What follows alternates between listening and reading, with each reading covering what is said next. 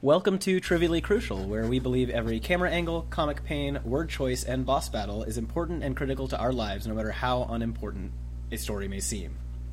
Like many a comic su- book superhero, we've been gone a while. As you may have noticed, we've been on hiatus for no particularly planned period of time, but we're back with the premiere of season two. And by we, I mean your daring do-gooders, Michael. And Mandy.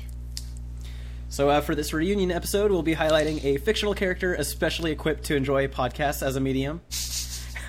yes, that's right. We're discussing our favorite avocados at law, Foggy Nelson, and his partner Matt Murdock, occasionally known as the blind, demon suited crime fighter Daredevil. Um, specifically, we're discussing the first and only currently season of the new Daredevil show on Netflix in its entirety. So uh, there will be spoilers. Spoilers will abound. There are lots of spoilers. So turn back now if you haven't seen it, or uh, listen to it with the amazing alternate audio track made specifically for the visually impaired. Which, Mandy, do you know about that? I do know about that. I knew that they didn't have it at first, and people complained, and Marvel released it. Uh, well, they it was I think I'm not sure if it was Marvel or Netflix because Netflix actually they did that first. Well, one and of the companies. Yeah.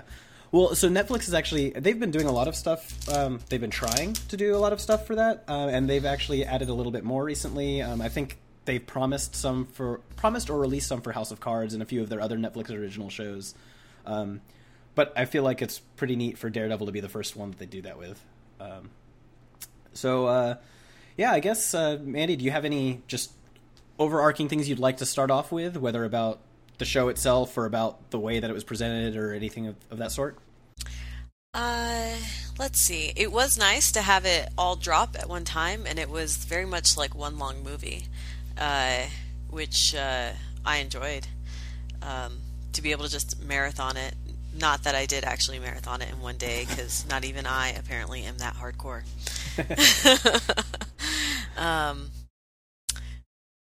and uh, it was much darker than anything else Marvel has produced for the Marvel Cinematic Universe. Yeah, I. Uh, so I guess on both, a it's much darker, and I know that neither you nor I really likes things that are really dark. I probably like some types of media darker than you do, um, but the violence was uncomfortable. Definitely, Agreed. I had to hide my eyes. uh, I didn't have to hide my eyes, but I was definitely made uncomfortable by it repeatedly, and it's really interesting the way they tie that in the universe. Um, we'll get back to that uh, because I think that we can go on to some larger themes off of that. But uh, another thing too is, um, like you know, the whole dropping at once thing. It, it goes into some discussions you and I have had before about mediums and changing mediums, and I really feel like, uh, and this is not exclusive to Daredevil, um, but TV has started to become a much longer, longer form of media uh, lately, or it, it's it's become much more streamlined, and people have been turning to TV for a lot of storytelling that was pretty much limited to, to film at one point. Um, and I think that the way that Netflix shows have gone, I mean, you, I don't think you've watched House of Cards, but uh, this feels similar in that it's it really it's not episodic at all. Um, the the episodes, while there are central conflicts for the episodes, it really does kind of feel like it's a to me a season with maybe four parts um, and that there's several like the, the episodes didn't need to necessarily end when where they did. It's more of a like, all right, here's a good stop, stopping point, but we know you're just going to start the next episode as soon as you can, anyways. Right. Um, and, and there cool. and there was no illusions about that, right? Like Right. there was no previously on Daredevil. Uh, I, it would almost be impossible to watch this, you know, very far apart all of the episodes, um, which I think is an interesting way to do it. They they they know we're all going to watch it in you know not one sitting necessarily, but in a very short period of time. Yeah, absolutely. And I mean, and I think that's great, honestly. The the fact that they know we're going to do it, the fact that because they don't have to deal with the limitation of having to keep your interest and make sure that you want to come back next week, um, and that you remember the details that you need to know for next week, uh, it really frees them up to do some things. Um, to just kind of tell the story the way they want to do it. Um, again, sort of as one really long film. Uh, tying it back into the way that you talked about this being very a very dark part of the MCU, um, the Marvel Cinematic Universe, I think is really neat. Just kind of as a you know, we may touch on details later if we can remember which particular episodes certain things happen in. But uh, I really like how they barely link it to the MCU, but you know it's there. Um, it's it's really like uh, you know very early on they mention you know going into the first episode they mention that Hell's Kitchen is in this situation that it's in because of the incident, which is alluding to Avengers, um, which is neat, you know. I, uh, I I'm of two minds about uh, how little they mentioned it. One, they they had to mention everything that had happened because it happened, and it does directly affect the events of Daredevil, right? Like everything that's happened is because they're trying to rebuild Hell's Kitchen after uh, the Avengers. Yep. On the and they really limited their mentions to almost like these little tiny drops of like somebody being like, "Well, unless you have a hammer," or uh, uh, yeah, or small Easter eggs on walls. Right, right.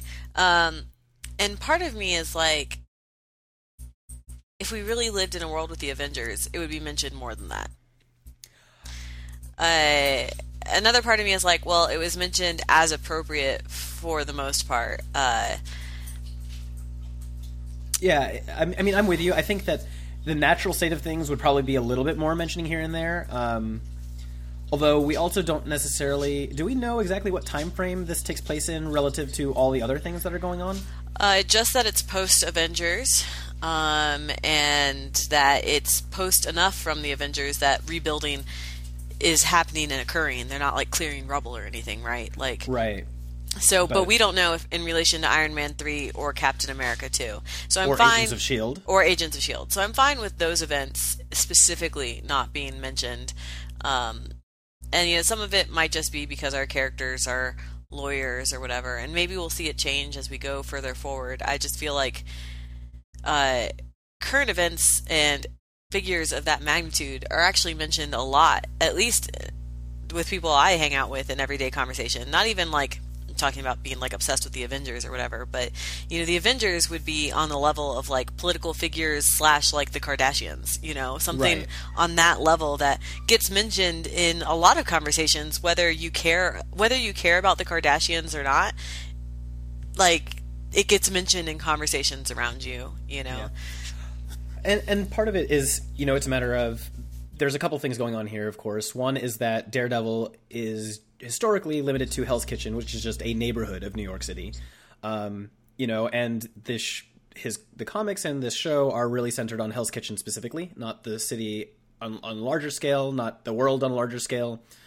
Um, and it, you know, you kind of you have to think about it and see, because as you said, like, can we make the argument that they mentioned it in the aspects of conversations where they it would have naturally come up? So it, you know because you also have to think about the fact that we're not seeing every conversation all these people are having. We're having right. we're, we're, we're, seeing, conversation. We're seeing very specific conversations, you know, and I mean, most of the times I feel like when the Avengers were mentioned, eh, I remember specifically Wesley mentioning it, and it's like, uh, and then of course uh, Leland mentions the idea of heroes a lot, especially in the first episode, right? Um, and how it's good for business or whatever. Uh, I just feel like I don't know. Foggy strikes me as a type of person who would like think it was really cool. I mean, this is a guy who had dinosaur figures on yeah. his cubicle at their fancy. I mean, they had to have been his. Matt can't see the dinosaur figures, um, so like, I feel like he's the kind of guy who would have like you know action figures and stuff like that, and uh, would just well, bring it up more. I, I don't know. Yeah, well, and that's the thing too, and we'll we'll get into this later. But um, you know, there's somebody that Foggy has a particular relationship with, and I can imagine where like in those in the conversations he has with with her, you know, maybe he'd mention it in there, but it's just like you know the types of conversations we sent, tend to see him seeing in this show are or see Matt. him having in the show are with Matt, and they're very focused right. about specific things, and so it would be less likely to come up. So. Um, and we can again we can come back to this theme as we go um, as we kind of i also i discuss. also wonder like how how interesting like what happened with the avengers was so otherworldly like how would that even be like matt didn't see it obviously and since he right. wasn't physically there i assume like he didn't get any sort of peripheral sense off of the aliens like you would how how would you describe that?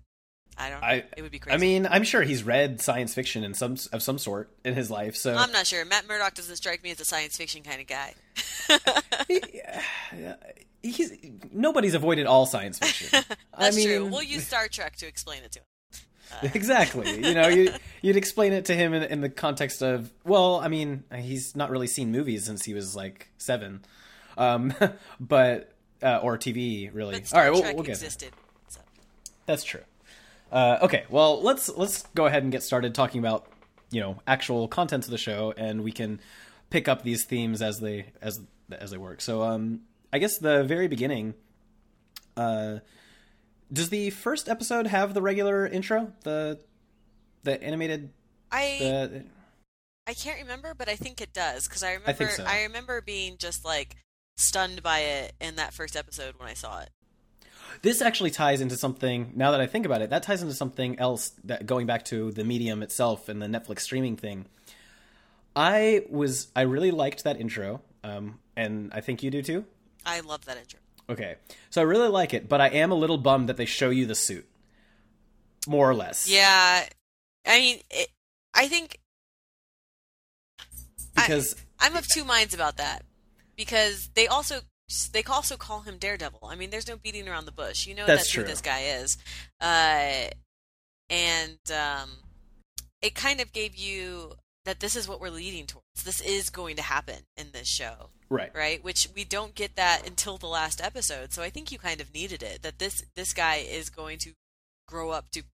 I say grow up. He is going to evolve into Daredevil. You know, at the beginning he has no name, he has no costume. We'll talk about this non-costume because I I love it. But me too. uh, Uh, well, I, and that's the thing is though is when I was watching, and I don't know if this is true for everybody, but Netflix itself never showed me his suit until after I finished watching the show, and I don't know if that's an intentional thing or if it just happens to be when I finished it and then they changed what thumbnail they were using, but the entire time I was watching the show and I would go through the menus, it always just showed me his getup in the like you know the no, I think it showed the- me the Daredevil suit.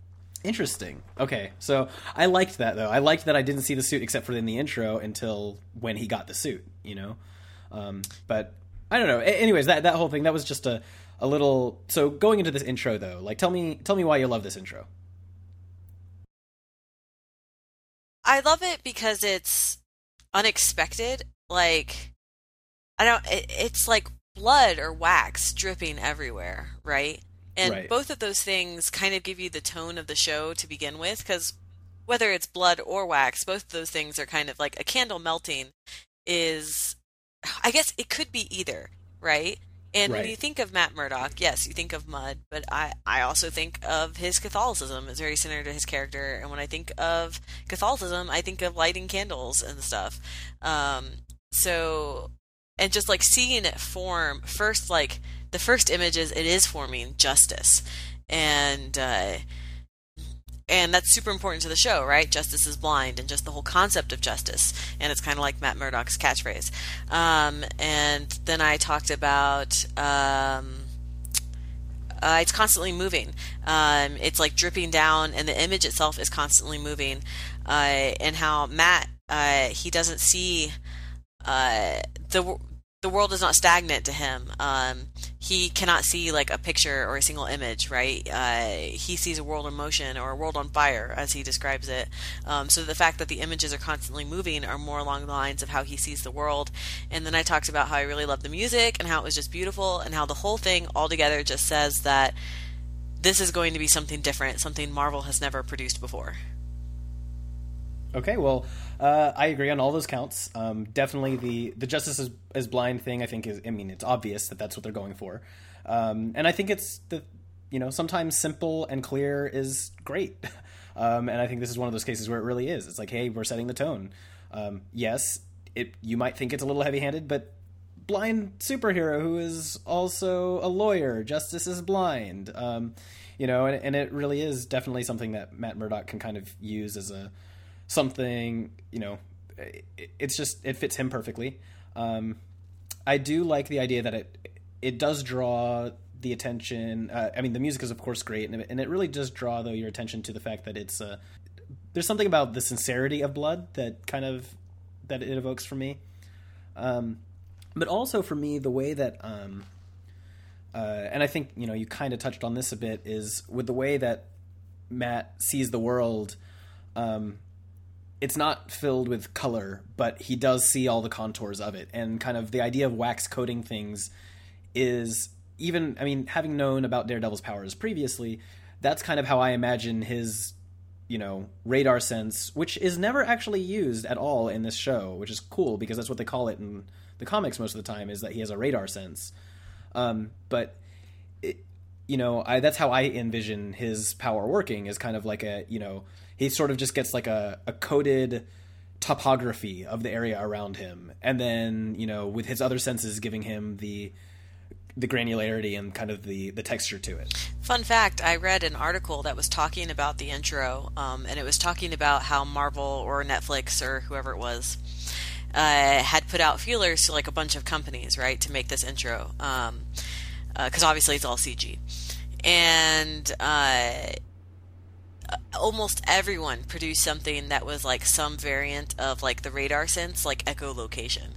Um, and then this company, whoever it was, I, I can't remember, um, presented this, and just like all the executives were blown away, and they were like, "This is it. it this is how Matt sees the world." and and that makes total sense to me because you know I don't see his radar sense as being echolocation, and it's interesting because in the comics a lot of the time it's not displayed as such. It's not like he's echolocating. He's right. You know, because the world is covered in sound. Like even when we think it's totally quiet, quiet, there's sound. He's not producing the sound. He's not like pinging it off. There's sound coming from everywhere, and he's kind of hearing the cacophony of that in a way that defines shape.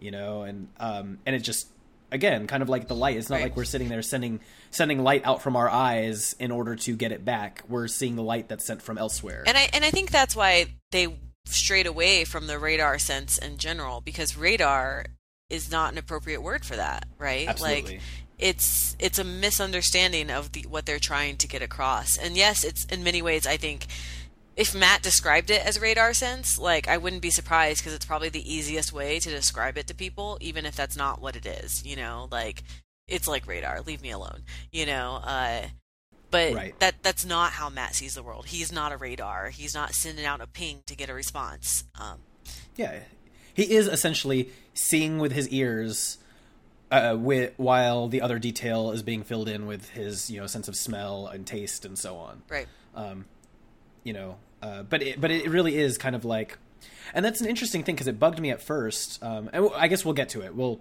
because there's a specific scene in a later in a in an episode that will. Uh, when when he describes this that uh, there are a couple of scenes and that that both bug me but also that I also like. I, I mean, I have mixed feelings about le- several things in the show, and uh, there actually I have a lot of criticisms about this show that I've not heard a single other person make, um, which kind of makes me, uh, which I like because they're the kinds of criticisms that I have of other shows that I think people make too harshly about them, and then I'm like, it doesn't ruin them, but we'll get to that too continuing on from the the intro, and before we go on to specific scenes later on, let's uh, let's get back to this first episode and just talk about the way they they introduce things. Um, I mean, we know that kind of the again the situation is that it's Hell's Kitchen after the incident. Um, you know, we hear that through conversations. We basically do we do we start with that or do we start with Matt being blinded? Um, is he is that shown afterwards? I thought uh, it was shown at the very beginning of the episode, like even before the intro. It, it, may be. I mean, go ahead. We can we can talk about that. I mean, they show that he's blinded. Um, I like that they don't go too crazy into detail on it. Um, it's you know we show that he's blinded as a kid. Um, you know, in an accident, and that's an accident where he saved somebody. Yeah, an accident where he saved somebody, which shows him some that like you know he has a certain character as a child. Um, but other than that, like they don't go crazy into it. Like even throughout the show, we don't get a detailed backstory with like craziness involved. You know, it's radioactive material. Right. I mean, you assume it's because it's not just his natural senses; it's because of whatever got in his right. eyes. You know, but they're like, you know what? These are people watching a superhero show. They know the drill. And I, I, I think I, I'm kind of of two minds with that though, because like I went into it saying that, but I know other people who are like, wait, so does he actually have superpowers? Or is this like, are we saying this is something like all blind people could have? Am I supposed to assume that that stuff that went in his eyes was like magic? Uh, and I will honestly say that I think that is the fault of those viewers. Um, like, and I, I say that not to hold like much on them, but I think that they're overthinking it because the show, in my mind, the show does a good job of being like, it really like you know he's exceptional, um, not because of what he does as an adult, but because later on as the show goes, of like how he clutches his head and stuff like you know. And then it's like, well, maybe it's because of that stuff, maybe it's not, but you know he's special, and it kind of leaves it ambiguous. Uh, ambiguous, but Matt doesn't really know, and what does it really matter? The situation Right. is what it is, you know. Like, I, I and- and think I it's think the, a- the only thing about it is I think you know the Marvel Cinematic Universe at this very moment is straddling a line, right? Uh, Right. Where it's going from scientifically based powers, which Matt is still a part Ostensibly, of, uh, to powers that are not so much. And yes, people, you know, even the MCU tries to say, well, Thor and Loki and them are aliens, you know, so that's what makes them special. But soon, you know, we're getting Doctor Strange. We've already got Scarlet Witch, and then we'll talk about later in this episode. There's a what do they call it? I want to say Black Sun, but I'm also pretty sure that's the name of an evil organization in Star Wars. So I'm not sure if that's what it is. Um, but we'll talk about that later. You know. Um, and I could feel it. I could feel this show setting up for Iron Fist, right? Which will, will which presumably will cross that line. Uh, right. Just no looking back. Um, so you know, I, I think they left it open as part of that, as part of the, you know, doesn't matter if it's science or I mean, Matt's powers are it with some radioactive something, but Well, I think part of it too is because keep in mind this is the same universe as Agents of Shield, where you're getting these people who have powers and stuff like that from a, you know some of them from a variety of places. And Agents of Shield is focused on a particular avenue of that, but you know this is all part of the MCU, and they're all coming from different places. And I think they are using this as one of many occasions to sort of just push us towards the hey, where they get their powers from doesn't really matter, Right. Like, and and that's I I'm cool with that. Um, it, it's more important that the reason he got it is because he sacri- you know he threw himself into the way to save somebody, you know, and that, that's the important part.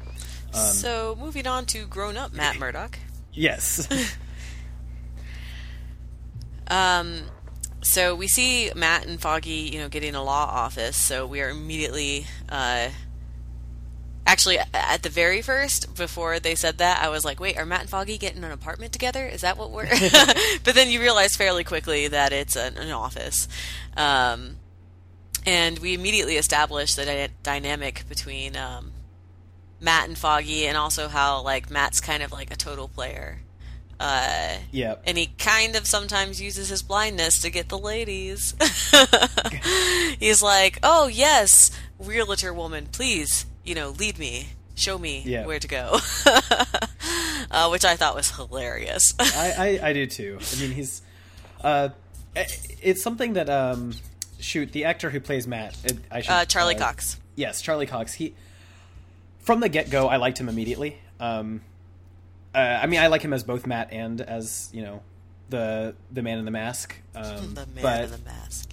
but uh, I mean, I like him a lot. I think he pulls off a good Matt Murdock. Like he's he's kind of smooth and suave, but you know, sincere when he needs to be. Um, he does like he he pulls off the smirk well when he needs to. uh, That he does. um, which again, so starting from the very beginning, throws me into the first criticism that I don't really help peop hear people say. A lot of the acting in this is just not my cup of tea. Like Foggy, man, I just don't buy him. And it's funny because I love. I love lo- Foggy. I love him. No, no, no. I, I like him a lot, but I don't buy him. Like I don't buy him for a second. Like I'm never. It, so, and I say that where like I like the character and I like the stuff he's going through and the way he represents things, but man, like something about his delivery just seems off to me. And I don't think it's an acting ability thing. I think it's a directing thing because he's not the only role. There are several He- roles that I feel that way only role in this entire movie I question movie. In this entire show that I questioned was Wilson Fisk. Uh, we'll get to that because that's one of my other ones. Uh, but all of the others, I felt uh, the the two of them, about. Fisk and uh, Wilson, Fisk and Foggy Nelson are the two the two big ones for me, and it's basically the same exact criticisms for them. I, I thought just represented in different Foggy came across perfectly fine. I, I do not have that criticism. Um, I really like Foggy. Foggy is part of what made me like the show. Um, Well, and it's interesting because again, like, there's not it's not one of his traits. Like, I love the goofiness, I love you know love all that stuff. It's just that something about the delivery just seems off to me, and it's kind of the same way about same thing with with Fisk because it's it's not the way they define the character or anything like See, that. with- it's all in the delivery. Uh, we'll, we'll talk about it more when we get to Fisk, Yes. but I feel like Fisk suffers more from what William Shatner. I must pause. Well, Which- and that's actually again, we'll, we'll when we get to Fisk, we'll talk about that because I will be able to tie it back to more detailed why I feel this way about Foggy. But that said, there are a bunch of little things like that throughout the show where my criticisms are not big.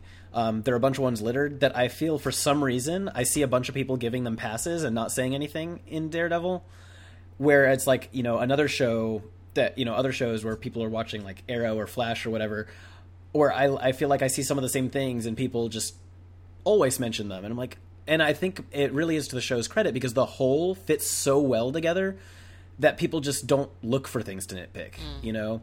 And I- whereas on other other shows, I think that people find themselves not enjoying them as much as they want to, and then they start finding reasons like things to pick apart. I do have to say, Charlie Cox's acting I thought was phenomenal. I mean, the only thing I knew him from was Stardust, and he's a complete like. I completely buy him as Matt Murdock in this show, and then the guy who plays James Wesley, I Uh, yes. I- oh my yeah. goodness! Like every his his just his delivery, his like his way of being like middleman sinister is just like beautiful. Like I love everything about it, uh, and I I think that actor did a fantastic job. Right. So we will get there for sure. Um, I have okay, so, many feels. me too. Me too. but we need to start talking about actual episodes. So let's uh, let's talk about the introduction of Karen Page. oh, Karen. Karen. So yeah, let's talk about her her murder case. Uh, yeah, they find her uh, over a dead body with a knife. Pretty clear cut, I would say, but uh, but not Matt, not Matt Murdock, because he knows things. Well, I, I think Uh. it's funny. Well, first off, Foggy bribed their cop friend, right? But really, he bribed his cop friend's mom. Uh, And then uh, the cop called him in uh, to be like, this girl came in. And I'm not sure so much, like, you know, even if the police had told them any details, they'd probably been like, we're going to hear it from her. We're going to give it a try because they had no clients, right? Right, so right. they have nothing to lose from hearing this girl talk, but also how they completely like schmooze the cops, you know, to be like, they're like, who are you? And we're like, we're her lawyers. Right. It's like that she's never met you. She doesn't know you guys from Adam. Right, right, right.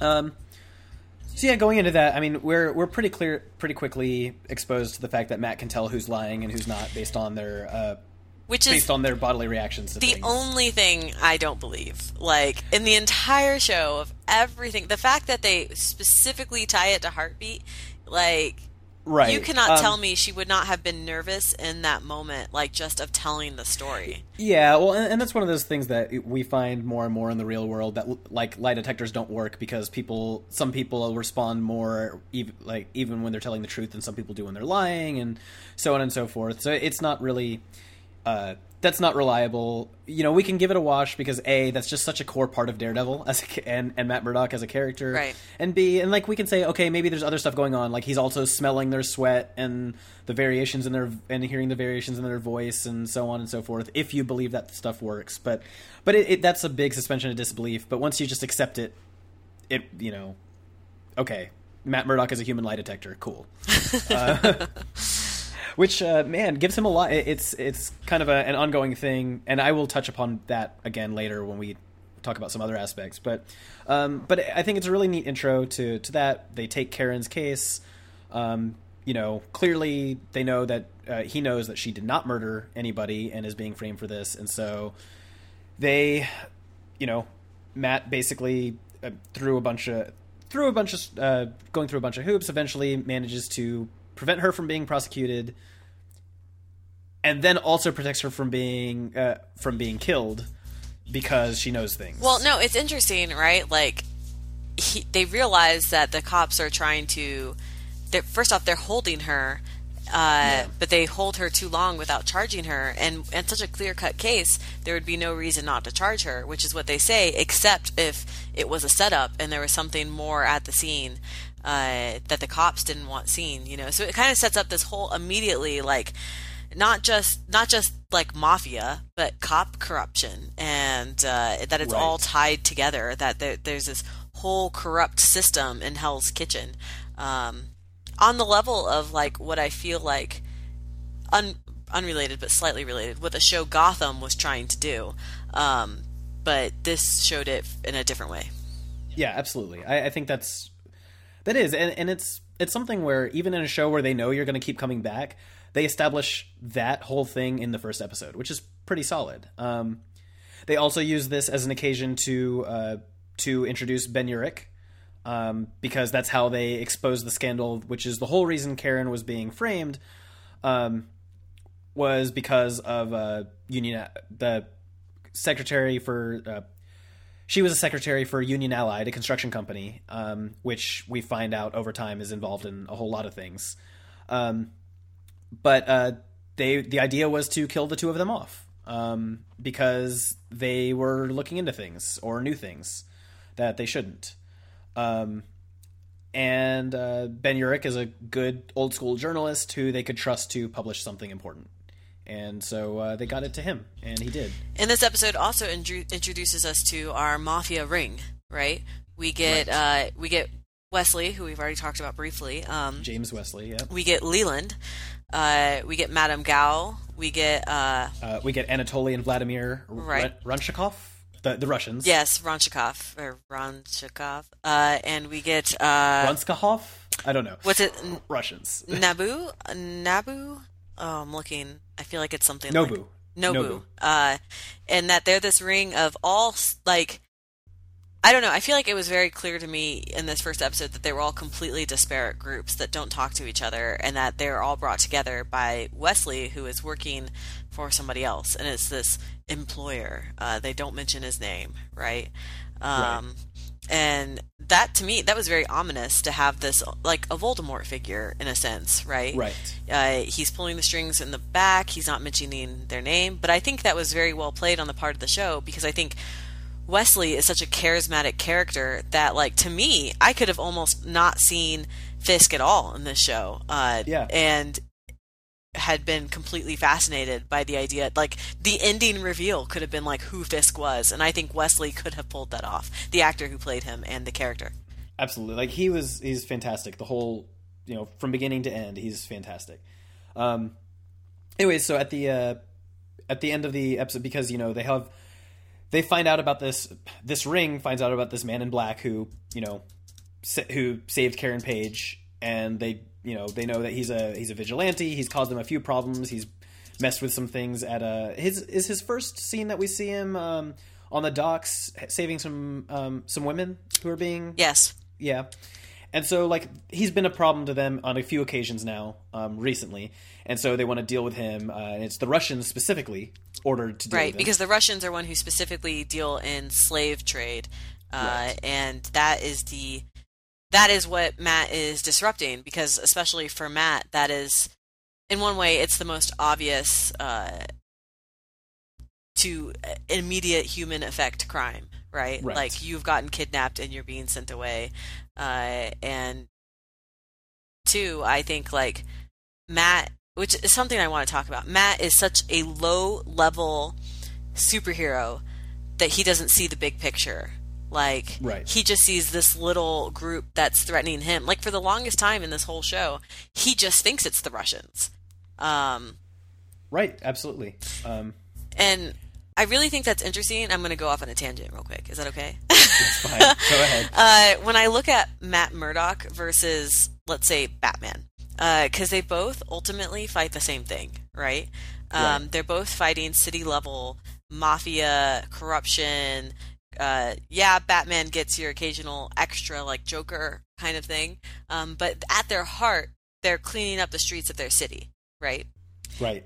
But Batman is Bruce Wayne, who is such not a street level figure, right? That Batman knows more of what's going on in the city than Matt Murdock ever will.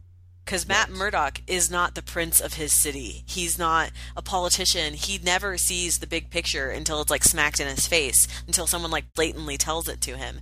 Um, and I think that's the difference between Matt and say the Avengers, or you know, Batman who goes on that sort of level because Batman's a Justice League. You know, Right. um, the Avengers as they're presented in the MCU, they see the high level issues, Hydra, aliens, things like that. And Matt's the guy actually in the street stopping people from being kidnapped. Um, whereas Iron Man is not necessarily.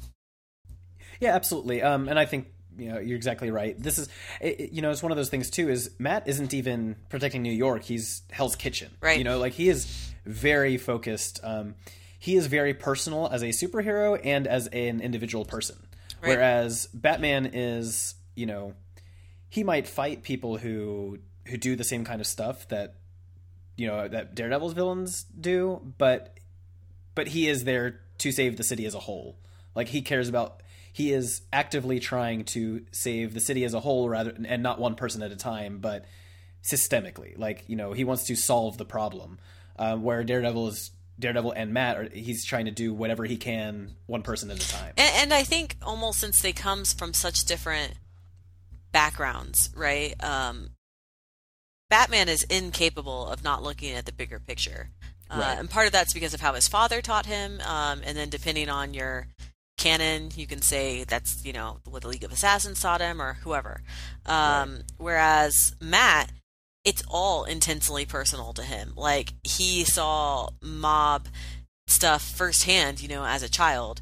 Um, and so he, you know, in many ways, it's save your friends first, everybody else next, and then, you know, Hell's Kitchen next because they're your community. And then, you know, if that happens to be better New York, sure.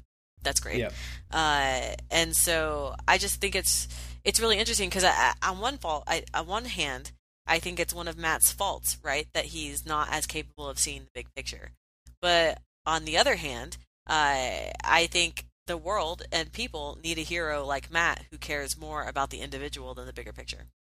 Yeah, and and I think, you know, again going into the whole MCU thing, that that's what this is about, right? Is you get all you're going to get much more of these ground level heroes doing things on the smaller scale, while the Avengers are doing things on a on a grander scale, um, and that's it's interesting.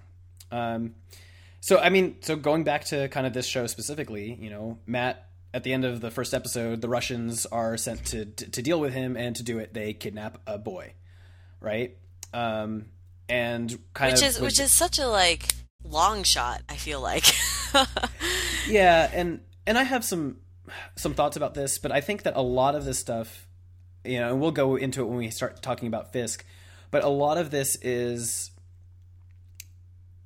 a lot of the things seem like long shots but i get the impression that what we're seeing is one thing going on of many and it's just the one that happens to actually have an effect this time right. um, and I, you know, d- I definitely feel that way about about Fisk. Um, towards the end, is like you know when there are things put out, is like I'm pretty sure he's got a lot more going on than just what we're seeing, and we're just being shown the one that that you know actually ended up working because with a lot of the characters you with some of the characters i should say you get the idea that they are competent like you believe they're competent Right. The Russians got to where they are somehow, right?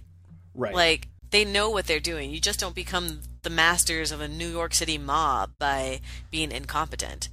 Right, and they're never presented as idiots. Like, like even when they're being beaten, like you know, it's it's not because they're incompetent. It's not because they're, that you know, they're stupid. It's because this is weird. Like, Right. you know, this whole thing is really just not in the ordinary, and and they're kind of, you know, they might be doing things that are smart, you know, but it's just they're not dealing with a normal scenario. Um, Which So- brings us to this yeah. boy being kidnapped. Yes, exactly. Um, uh, and so he's kidnapped at the end of the episode, but then at the beginning of the next episode, we're shown um, Matt's history. Um, we're shown that like he uh, his dad was supposed to uh, throw a boxing match and didn't, and was murdered after that. Um, and so now, then, like in in this episode, we know that he is severely injured and is found in a dumpster, right?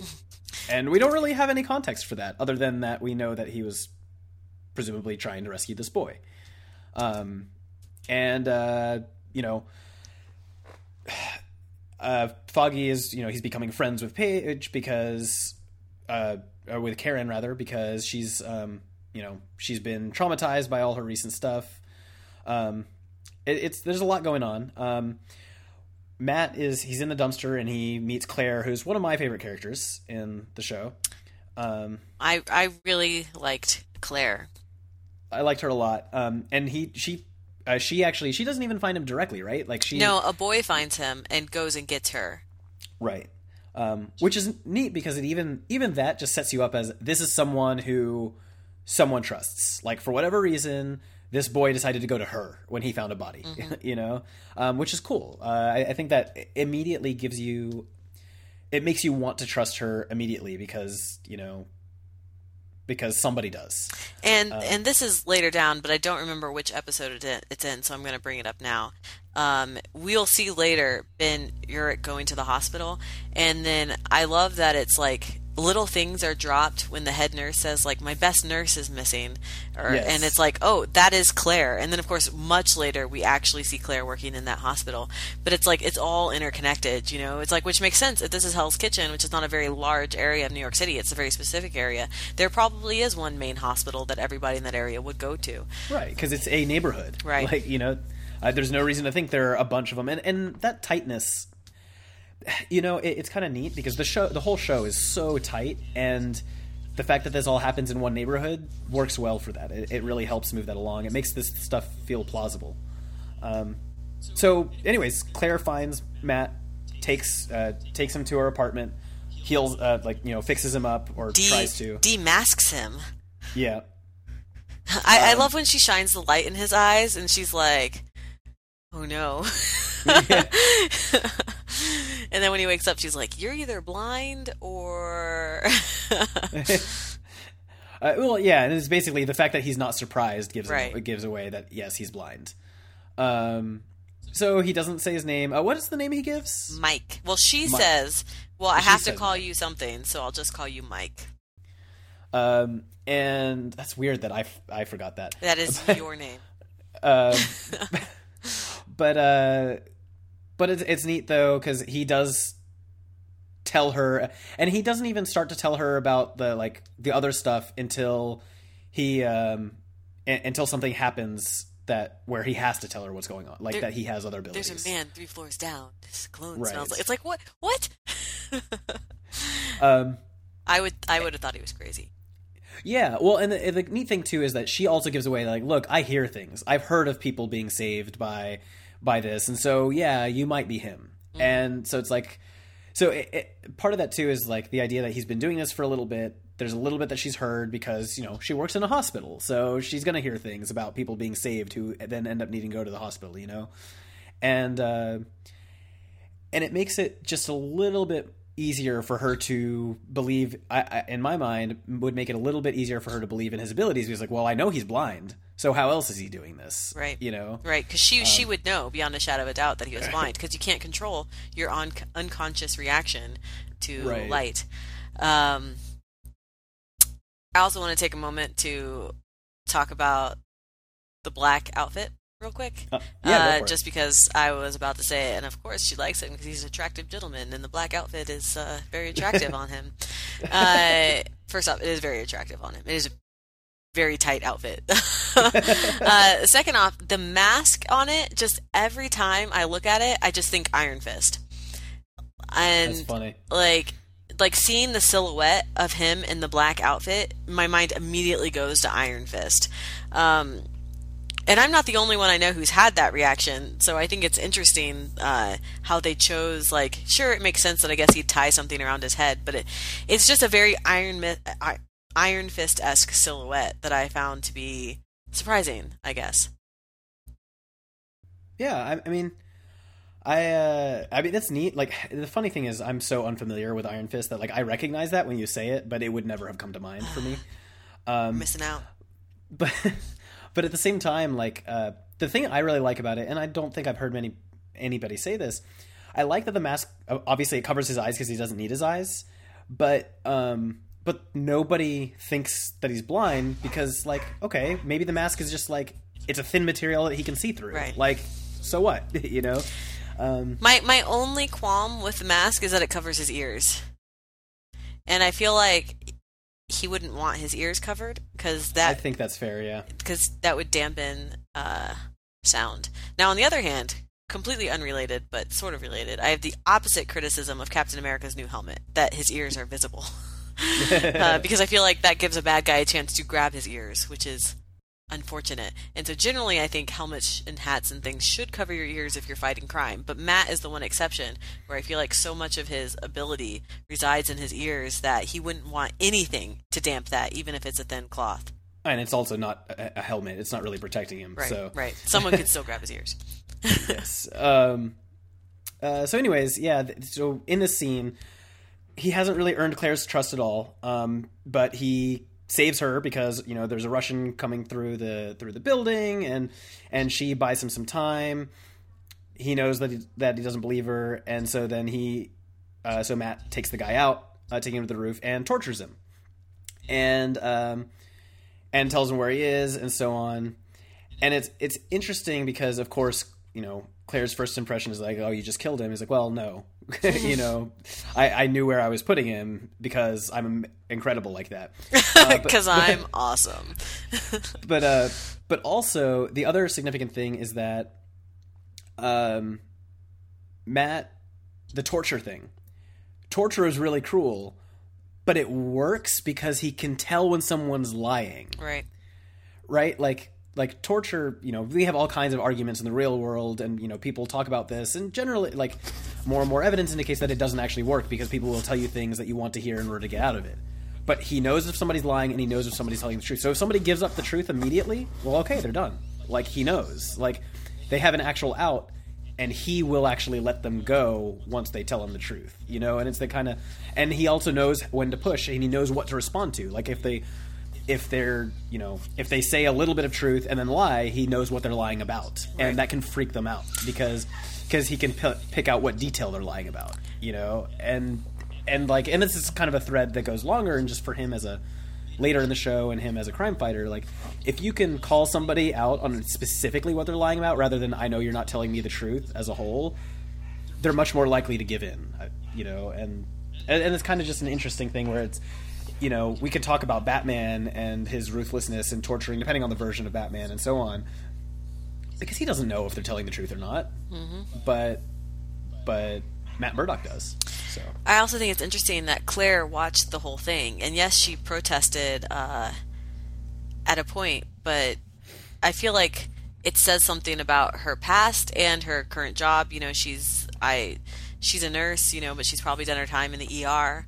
Um, I mean, think I think she said she's works in the ER because she saw all those girls come in and stuff. Right. Um, but like I feel like it also speaks to like how rough Hell's Kitchen is because it's different to see somebody already broken than it is to see someone get broken. Right. Uh, absolutely. Um, at the end of this episode, just you know, continuing on, Matt, he you know he's been given the the where the boy is. He goes to the building, beats the guards, and rescues the boy. It's such a great fight sequence. Like, it, it's a really great fight sequence. I just It- really like it. that fight sequence, the fighting in the show is amazing in general. Like the choreography, because it just feels so heavy. Yeah. you know, like Matt is throwing his body around. He's using the weight of his body every time he hits people. Like it is cruising. He is not coming out unscathed in any of these fights. Like some of his own attacks leave him injured. You know, like because mm-hmm. he because he flips himself around. He, you know, he's getting scratches and stuff. Uh, even if nobody lays a hand on him, he's getting you know beat. He's getting torn up and and it says it's really neat because it's it does feel like he's expending a lot more energy than he than is optimal sometimes but a lot of the time even but but you know like i also think that the way he fights would be really intimidating to people because he's just like the way he moves just kind of freaks people uh, like i feel like it would be freak you know freak you out if you were trying to fight that um, I, I also think part of it is I feel like Matt needs people to move around uh, when he's fighting them to better sense where they are. Um, I mean, he can tell when people where people are when they're standing still, but like he he wouldn't really. I feel like part of he wouldn't really know you had a knife unless you were like slashing the knife through the air, unless he could like hear that. you know. So I feel like that's part of his tactic. I, I don't know. I mean, it depends on how crazy they get with his sound ability. Like, can he hear that the sound is is uh, you know I- is bouncing off I, of an area? I think in- they yeah. they make it pretty clear that he can hear when a knife is swishing through the air. Otherwise, he would not jumped have jumped back as far. Um, Oh no, no. I mean. I, I mean, like if the knife is stationary and like you know along your body, can they can he hear that it's bouncing? That sound is bouncing differently off of a certain section know. of your torso. Yeah, I mean, I'm I'm talking like really really crazy comic book stuff. uh, but you know, it happens in comic books. They could bring it in any day. The question is, to. Matt Murdock a T Rex? Can he see you if you if you don't move? Uh, so next episode um, is uh, let's see, Wes uh, Wesley is now you know Wesley and Union allied and all that. They're aware of Nelson and Murdock because of you know how they helped Karen. So he's aware of this, you know, these uh, lawyers with their brand new um, their brand new practice where they've taken one case, and he hires them to take on John Healy and uh, Uh, that entire opening fight sequence, I like didn't watch. I was like, I can't even look at this. The guy like beating the other guy with a Oh yeah, yeah, ball. yeah, with the yeah, and so that, that's the thing is like it's another that is probably the one scene in the entire show that I feel like was entirely unnecessary. Like that scene was not like you could have jumped directly to the end with like you know a body laid out, a bowling ball, you know, on the side, like a bowling ball sitting there with, with like blood on it, and the guy like walking over, putting a gun away, and and then like you know his hands up. Like you, you didn't need to see the actual beating to know that something happened, and I don't think seeing that gruesomeness really added anything. I, Um, I agree, and I feel like we they were trying to show us that this guy's a cold blooded killer, but I feel like we got that from Keeley's answers to uh, Foggy and Matt's questions. Well, and even just the really smoothness, the smoothness with which he put the gun, because right, because that's what he, he hid the gun and, and uh, in the alley. Right? Uh, um, after, because what was it? No, Did, he like, hid it under a pinball machine Oh, yeah, yeah, yeah, that's right. because then Um, Wesley went and got it later.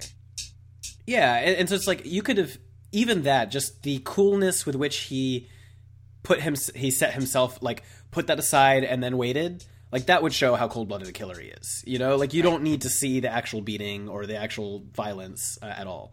Right? Um, so, anyways, you know, you see that whole scene, and then you see Wesley come to, you know, Nelson and Murdock and hire them to be the lawyers. And and it's funny because, of course, initially Matt is like, nope, and Foggy's like, oh, come on, we got to take a look at it. And then you know, like whatever, fine. He talks he talks Matt into into talking to the thing, and it's only in that situation afterwards where it actually flips because then it's clear to Foggy that okay, this guy's guilty. We're right? not going to We're be not going to with this. represent him.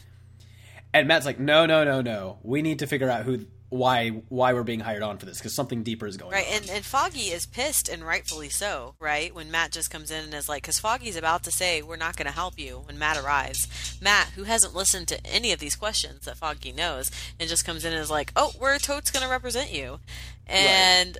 You know, it it's a huge breach in their trust, which I feel like is one of the first, you know, real signs of the upcoming uh, showdown. Showdown that makes it seem like they like have a physical fight uh, between them. Uh, because Matt's acting on information Foggy doesn't have, and that Matt's not going to share with him, uh, and that's unfair to Foggy, and Foggy knows it, uh, and but he doesn't realize Matt has all this other information. He thinks Matt's just being a little bit of a jerk. Right, especially, and and it's you know, for, from his perspective, he's like, well, what's going on? You were you were initially saying that we shouldn't do this, so um, yeah, it's, it's a very interesting thing. But um, you know, and they are basically given an you know an NDA, don't don't talk about what goes on, something like that. Um, and right, is that them? No, they're not giving an NDA. Not about that case. I mean, they're lawyers. They're not allowed to. That's true. Uh, uh, Karen's given an NDA. Right, right, right. Um, anyways, uh, so the whole thing, um, Maybe it is an NDA. I, I don't know. I, I feel like lawyers have an automatic silence associated with them, though. probably. Um, but at the same time, yeah, Karen is given one because you know she's still alive, and uh, and she's you know essentially paid off not to talk. Um, but really, she knows that she's being paid to not be assassinated, right? Right. Like she's like, you know, I agree to this, and it's, the money is the money is so that they have a contract from the company side of things. It's not so that like because they could just kill her, And, and it's it's highly understood that if she breaches it, she will be killed. Right, right. Um, so, uh, but she goes, she takes that to uh, to Ben Urich, um, and uh, and then we find out that he's being frustrated because he's now no longer writing real stories, which is kind of you know which he's been forced to write, and part of it is just a larger journalism thing, but um, but he wants to write about this Union Allied thing that he just got to break, you know, and he's not being allowed to do this kind of thing. Um, and this is kind of the, the introduction to that whole thing. But um, anyways, uh, as part of the law thing, Matt, you know, Matt and Foggy successfully defend this murderer, um, and uh, and after that, Matt confronts him in costume. Which he basically completely threatened while he was giving his closing, you know, speech to the jury. Like outside these doors, it's another story, but in this courtroom, it's like, yep, he's gonna Yeah. go all Daredevil on him. Well, and, and it's it's interesting too because it's a thing where, as someone who, you know, if you understand the law, is like, you know, the law, you know, a court case is not about whether somebody did or didn't do something. It's about what can you prove in the along, you know, in in court, I what you have evidence of. Ideally, you would like it to be about whether someone did or did not some, do something, but you can only prove someone did or did not do something via evidence. And Right. the the the way the whole Healy thing was situated is, you know, Matt was right that based off of the laws that they're working within, there wasn't enough evidence right, absolutely. that it wasn't self defense. I mean, he definitely killed that guy. Yeah. Yeah, and it's that's true, and it's interesting, of course, because you know you can be sympathetic to real world scenarios where maybe somebody's convicted and there isn't sufficient evidence, and maybe they didn't do it, you know, and it's kind of a, you know, and that's the thing about juries and so on. But uh, it, it was a really interesting tack. It's kind of the tack that he had to take in order to protect somebody he knows is guilty. Um, but if the evidence isn't there, uh, and, and you know, you wonder how he would change things if the evidence did exist right. you know like what, what would he do but in this case he kind of had that and you know that might be one of those situations where it's like hey look there's enough ev- evidence here where we really can't you know we can't keep him out uh, out of jail and you might have to say so like there's just nothing we can do but um but i, I mean i thought that was neat uh and then he finds out the uh, wesley's employer's name um, Fisk. Wilson Fisk, which is really interesting because it's like three entire episodes. Like you know, this is the very end of the third episode when we find out his name. That's a quarter into this, like almost a quarter of the show. I actually thought they were going to go on much longer. I well, they could have. Well, and part of it was, as you said, that you know you you imagine that Wesley could have gone for the whole time. But the reason I highlight that is just because of something that I'll mention later.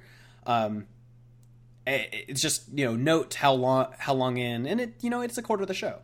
Um, I just think it's really interesting because I feel like if going in, I didn't think there was even an option that there would be a season two of this show. So when I was watching it, I was like, oh, it makes sense that uh, they would reveal Wesley's employer as Wilson Fisk. But you know, now that there is uh, like a, a one minute, Gallon. Now that there is uh, a season two, I feel like part of me feels like Wesley could have been the bad guy for this entire season, and then they could have revealed Fisk, and he could have been the bad guy for season two. You know, but some of that's just you don't know you're going to get a season two going in. So Yeah, for sure. Um, but uh, I, I mean, the thing that I'm going to allude to later, it also ties in with this, is that this was a big deal for him to say the name because the guy kills himself instead of wanting to face the consequences. right, Voldemort, Um, man, he's Voldemort. Yep, exactly. Um, but we also meet Wilson Fisk at the end of this episode. What was the scene when we Uh, were in here? he's in the art museum. Oh, uh, yes. and he's looking at the painting, and I actually think that's one of the most, the best Wilson Fisk scenes in the entire meeting movie because he like doesn't say much, uh, Yeah. and he's just very large and intimidating in front of this white portrait. Um, Uh, that's also one of the interesting things is too. You see him; he immediately looks like a powerful figure. right. Like he just he looks powerful physically, uh, but physically as well as just presence. You know, he it's like okay, I buy, I can buy that this is Wesley's employer, you know, um, which is cool. Um, so then I guess that takes us into uh, the next episode where um, they're of course now trying to find, uh, or Matt specifically is trying to find who Fisk is because he can't tell anybody else this name, um, Right. because nobody knows who he is, uh, knows who Matt is rather that he's the Man in Black. Um, And the whole thing of this episode is that uh, the Ranchika, the Russians are. Uh, it's it's ironic that I can't pronounce all these names. Uh, they uh, are still after Matt, which the last episode we kind of like forgot about to have like this whole law episode, right?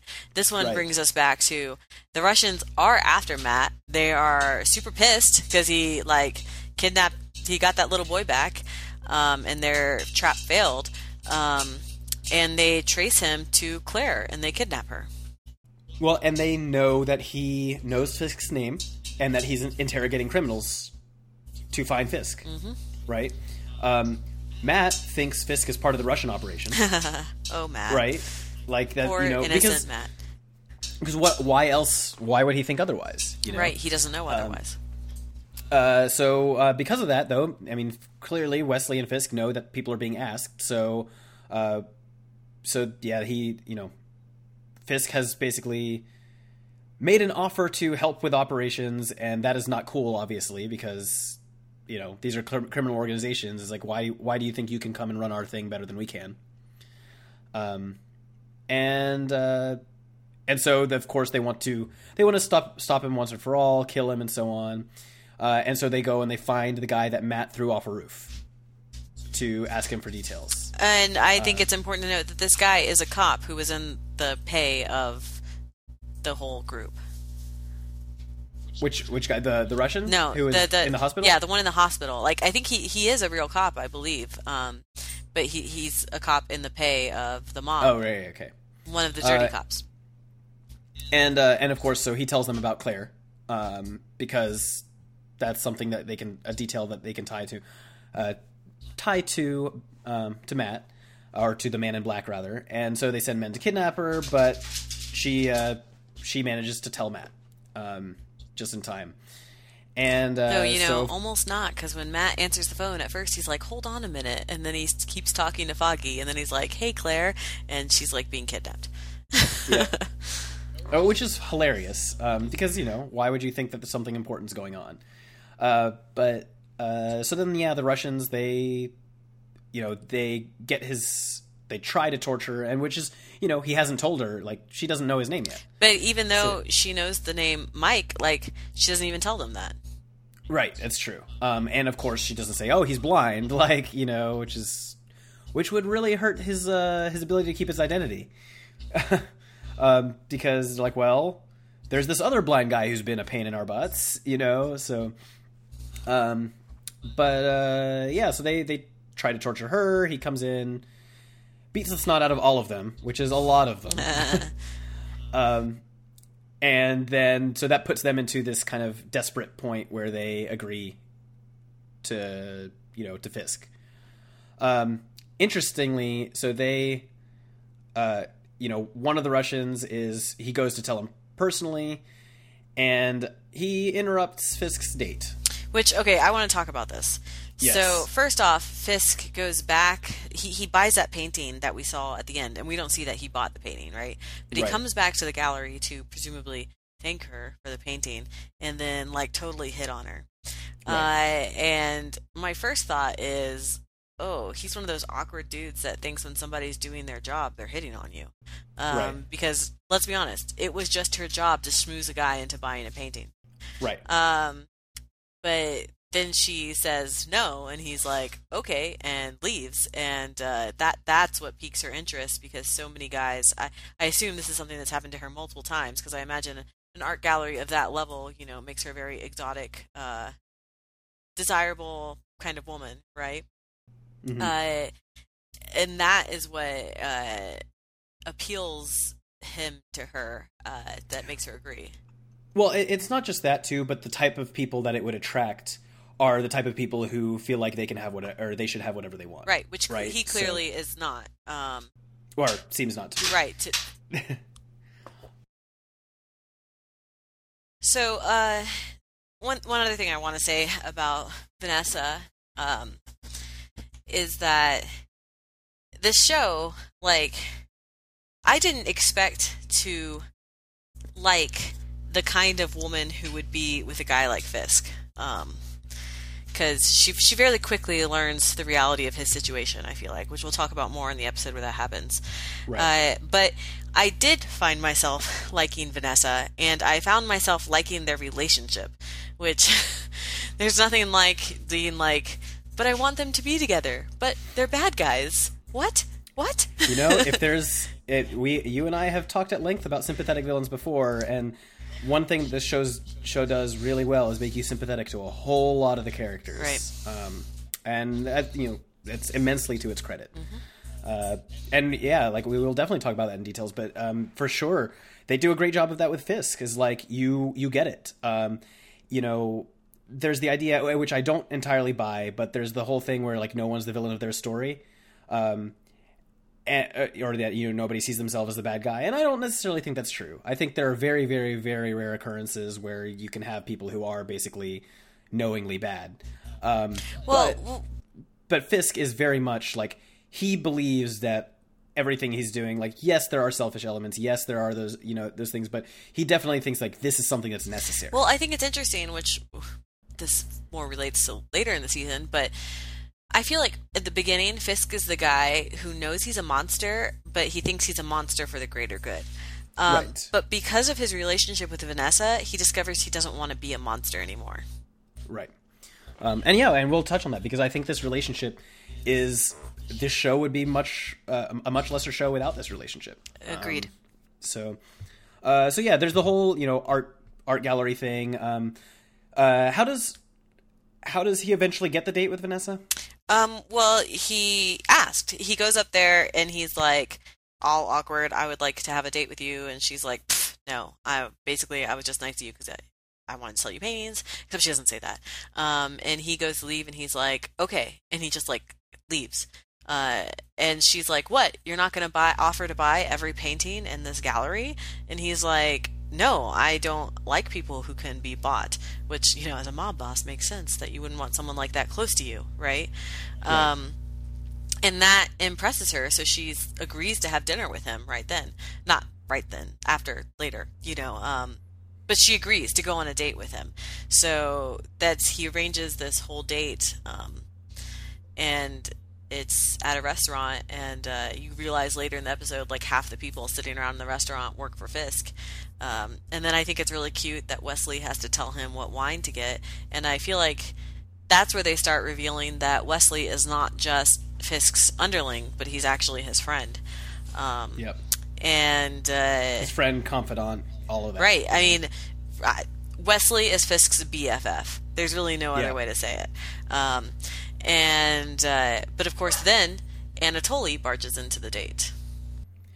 And that's when we. Um, so of course, you know, Fisk quickly takes Vanessa home, and And Vanessa is kind of she's upset by this, you know, because Right. first off, she didn't realize that half the people in there were obviously in Fisk's payroll, and second off, you have this crazy Russian guy coming in. Like, what is this? She, because she had no idea what he really did at all, and this is her first inkling that he is a more dangerous man than she anticipated. Absolutely. Um, and then we're introduced to Fisk's temper. Uh, this I definitely had held, hided my had to hide my eyes during this, and like you know, hum to myself. So Fisk very brutally, like, you know, he himself basically beats Anatoly. He takes him and he beheads him with a car door. yep, it's and very it is disturbing. disgusting. Uh, and he sends the and he tells the Wesley to send the body to Vladimir. Uh, and we don't find until and I mean this takes us right into the next episode, where we find out that the body is delivered without you know without it being told who he's being sent from. Um, and I think the very interesting thing about this is that, of course, the assumption is it's the Man in Black. Well, Because- they plant a mask on the body. Oh, there's that. But and the assumption is like, well, they don't know who who the man in like th- you know, for all they know, what the uh that first guy, you know, the the guy a couple episodes that Matt and uh, Foggy had to uh, defend in court. Mm-hmm. Like for all they know, the Man in Black killed him. Like they don't know that he doesn't kill people. Right. You know. So um, And they don't know what So his game is. They don't actually know if his game is to protect people or to try to take over the operation or any numerous Right. number of things it could be. Yeah, for all they know, it could be somebody from one of the, one of each other. Like it could be somebody working for one of these other, you know, criminal groups. Um, so it's it's a really interesting way that that goes forward. Um, we are this situation in the same place where this, you know, the body was beheaded. We have, you know, the next episode has a discussion with the various leaders. Excuse me, with the various leaders of these groups. Um, and we get a. This is when I think we meet Madame Gao. I think we already met her in the first episode Oh, you did. You're right. We did, but we um. But he explains the things to to them, and he then he uh and he asks something of Madame Gao, but uh but this is definitely. I mean, obviously the Russians are on their way out at this point. You know, they their Fisk plans to to deal with them. Um, so now you're down to uh, Leland, Fisk, Gao, and Nobu. Um, essentially, they're the inner circle of sorts. Um, we get uh, uh, Matt and Foggy get their next uh, their next client. Madame Cardenas. Oh, I guess she's not Madame.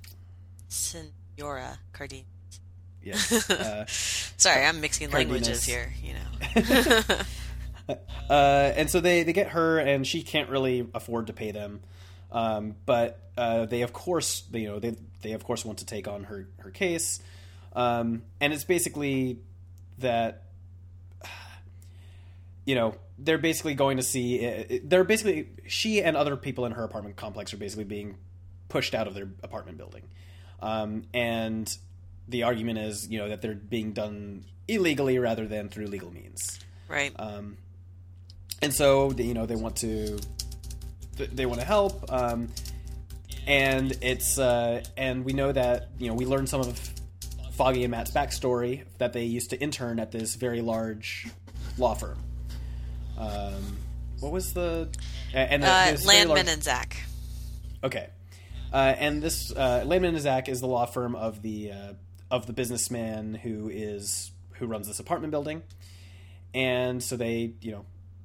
Uh, Foggy goes over to talk to their lawyers, finds out that it's his ex girlfriend who is actually, you know, representing them, and that, uh, and so he kind of, that's a character that kind of develops into an interesting thing later. Um, but we're set up to not like her from the get go, which is cool. I mean, that you know, uh, I, I think that they do interesting things with her later as time goes on. Uh, Um, small comment, I guess. I guess it's not a small comment, but it's a bigger bag of worms than we probably want to really get into.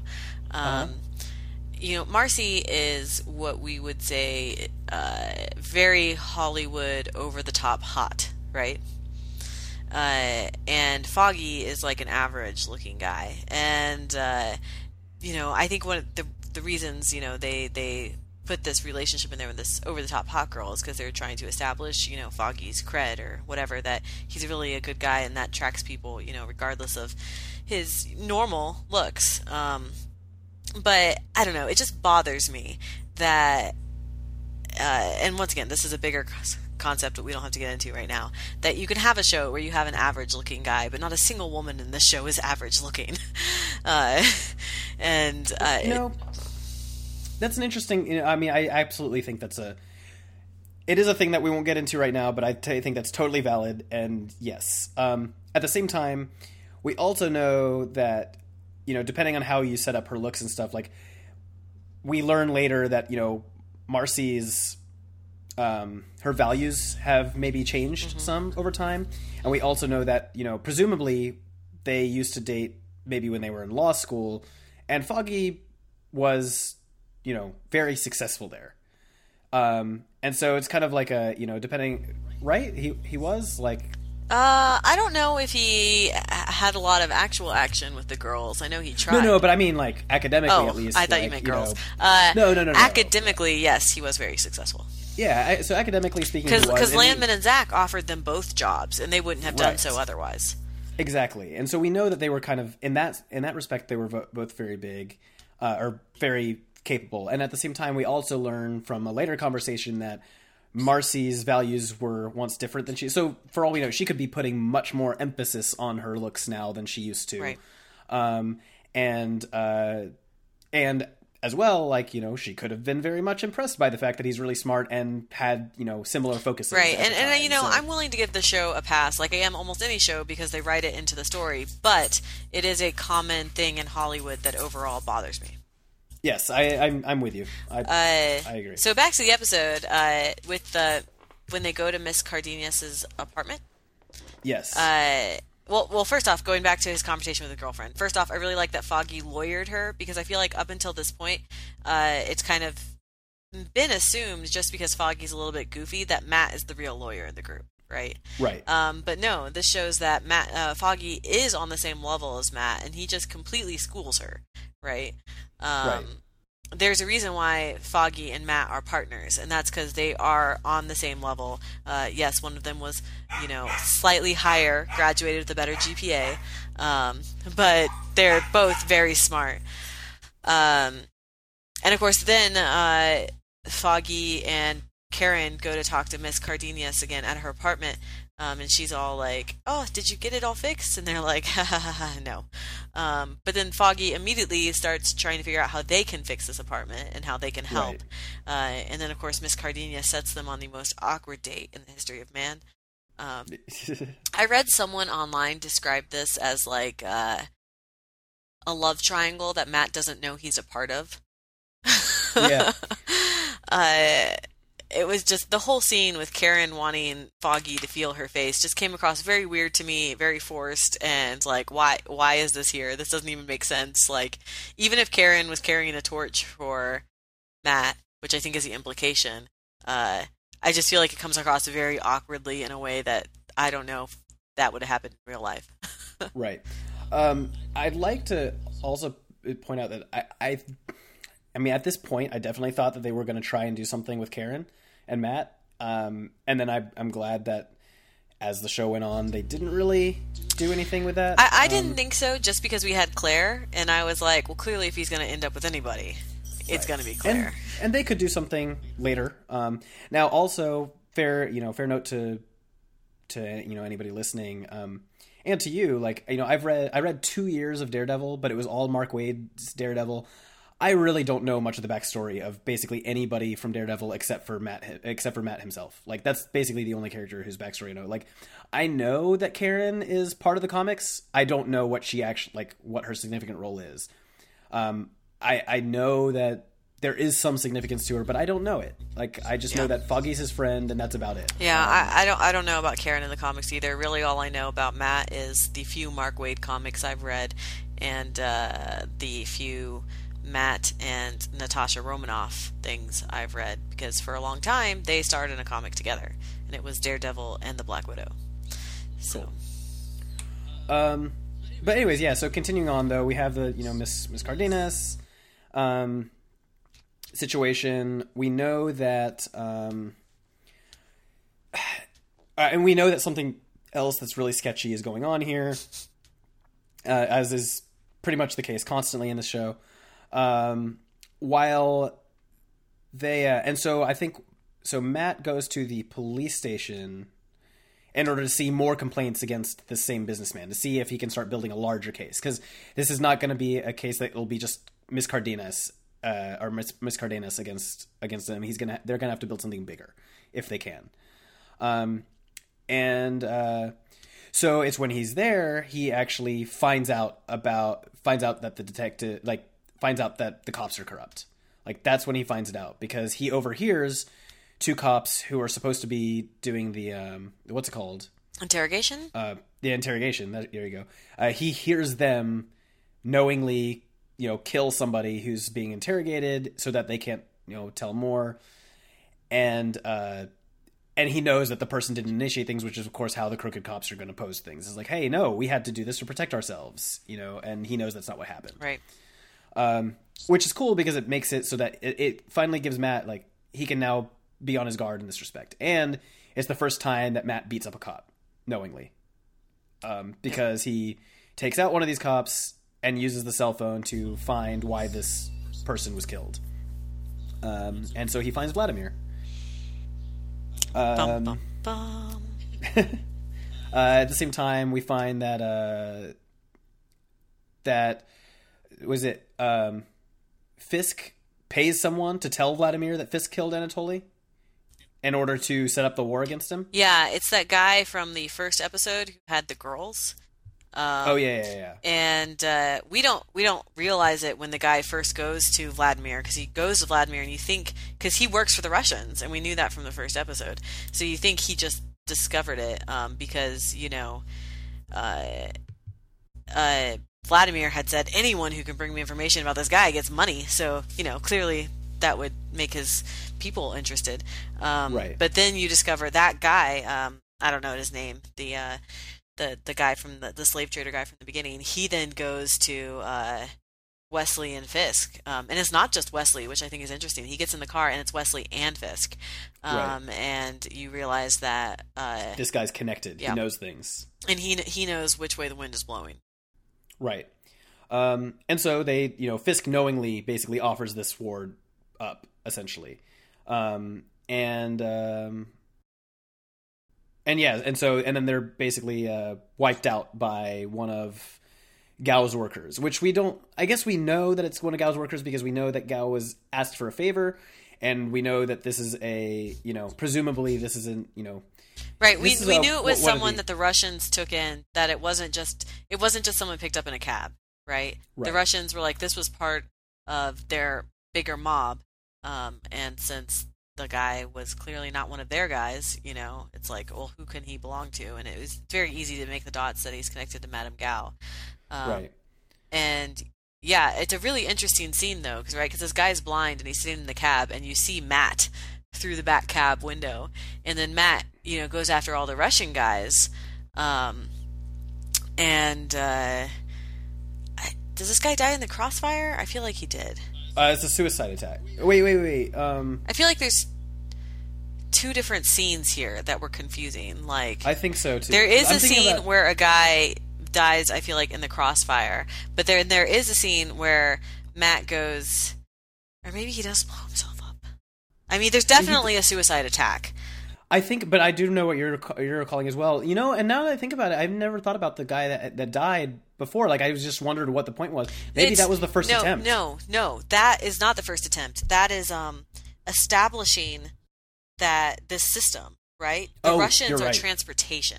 Madame Gao Right. makes cocaine, Uh, yeah, it's some kind of drug. right? Yeah, and, and uh, and the- it's these blind people who can't see the stuff. who take it around, but the Russians transport them around. So that was our first guy, You're which I think happened earlier. Um, so I think that's why we're confusing the scenes. And uh, he was killed in the crossfire. Uh, and then now we get Matt going to one of the locations he found in the cop's phone. Uh, and uh, that's when one of these guys comes in and blows them all up. And Matt, like, Matt's still outside. He hasn't actually gone into the building yet. Um, Right. So that's why he doesn't get blown up. uh, and neither does Vladimir. Um, Right. But Matt and- kidnaps Vladimir.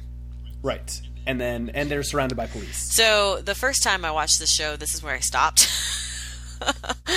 and uh, it was like this huge cliffhanger. And I was like, what's to happen? Like, what's Matt to do? Is he to like take out cops? Like, is he to get arrested and they're to figure out what's going on? Like, I stopped for a long time. I like, I had this huge pause due to life um, where I couldn't watch the show. And then when I did watch the show next, I rewatched from the beginning again. so it's like I had no idea what happened after this, and it was looming over my head until I got to episode six. And that's when you find out that Matt does take out the police. but only because he realizes they're dirty cops. right. Otherwise, I don't Um, think he would have. Yeah, I don't think so either. Like I, I think he would have done tried to escape, but He wouldn't once have he- blatantly hurt them. Right, but it's when he realizes they're dirty cops. They're trying to kill Vladimir because they're on somebody else's orders, rather than taking him in. So he, like, you know, he intentionally save like saves Vladimir's life, takes him to an abandoned warehouse, and wants to get answers. And Vladimir and Matt have some bro time in an abandoned warehouse. It's true. Um, and in the, at the same time, we find out that Foggy and Miss Cardenas are injured in the bombings, um, or, you know, in the explosion. Um, and so um, Matt uh, he calls um, shoot what's her name Claire. uh, Claire calls Claire gets gets her to talk him through. Oh, I couldn't look at that scene either. Uh, so he Cauterizes the wound. cauterizing Vladimir's wound with a flare, Ugh. um, which gets a non-corrupt police officer to their presence. Um, Unfortunate. and and it, it that's really sad because like you know nobody has a reason to trust the man in black yet you know and uh and so he he tries to tell this person this cop who does not know what's going on is not corrupt he tries to get him to like hey like keep things quiet um but he doesn't because you know he doesn't know that his fellow cops are corrupt No, and he doesn't know that Matt's doing anything good. Right. Um, I also think uh, going back to uh, Foggy and Miss Cardenas, um, you know, they go to the hospital, and it's the hospital that Claire works at, and later we see Claire at this hospital. Um, but uh, Foggy is really concerned for Matt this entire time. Like he thinks his BFF, who is disabled, is out there somewhere, possibly dead. Right. Because there are these explosions. And, you know, and yeah, it, of course, you know, he is out there somewhere possibly dead, but Not quite in the same way. right, but not in the way that he needs looking after um, necessarily. Yeah. Um ugh, yeah, and and that's It was just so emotional watching that because the the legitimate concern, you know, even even if Matt wasn't blind, uh I think Foggy would have been that concerned. But then the blindness on top of that, you know, in such a chaotic sirens everywhere environment, um you know, if Matt was hurt and he didn't know where his cell phone was, you know, would he be able to find it? Uh, and just, and I think that's you know why Foggy keeps trying to call him and all these other things. Uh, it's it's it's very discombobulating, I think, for Foggy. yeah, I, I agree.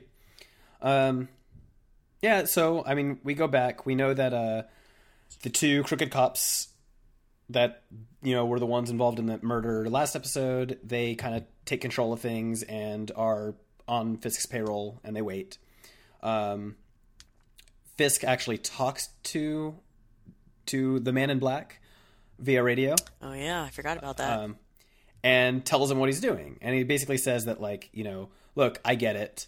We're the same in that we both want to save the city, but hey, my plans are more important than yours.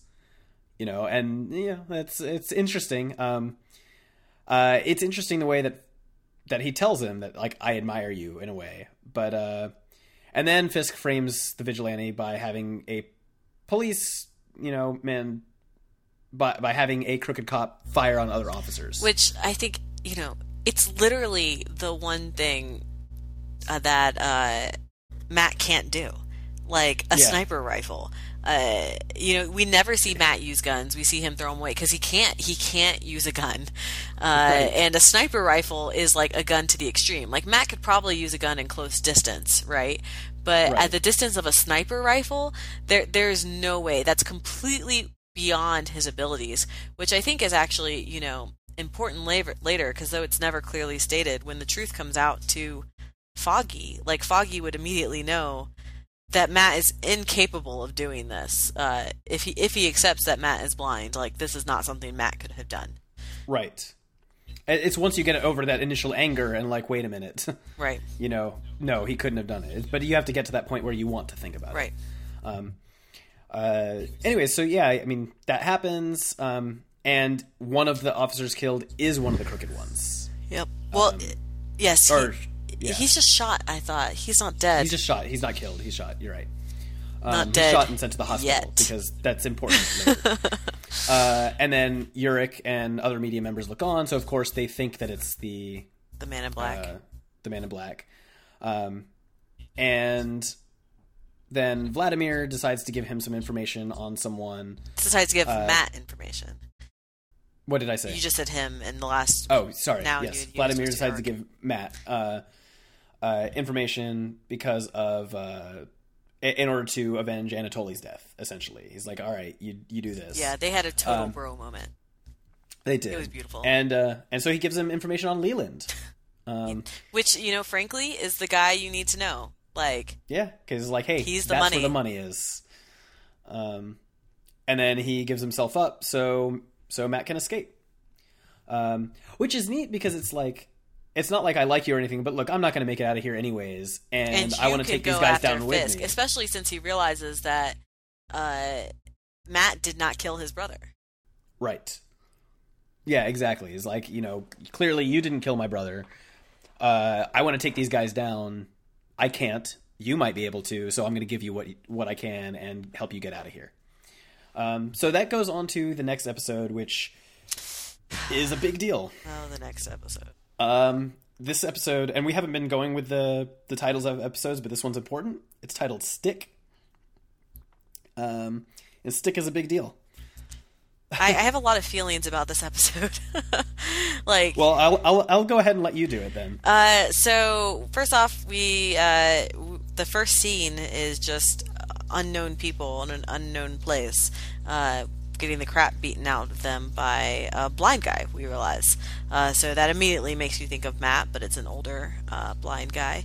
Uh, over the course of the episode, we get several flashbacks. We discover that this guy was the guy called in uh, by the nuns at Matt's orphanage um, to help Matt deal with the fact that everything was just too much for him. Um, but then it's also kind of made clear later that Stick came looking for Matt. Um, and little Matt, of course, is looking for a father figure, and Stick wants nothing to do with that, or so it seems. Uh, on the other hand, we have Stick coming back to Matt. Uh, he has to take down uh, Black Sky, is what it's called, not Black Sun. Uh, and he uh, just says it's a weapon. Uh, it's a weapon that the Japanese, that we know, um, are part of Fisk's organization, uh, whether Matt realizes or not, which I think he doesn't.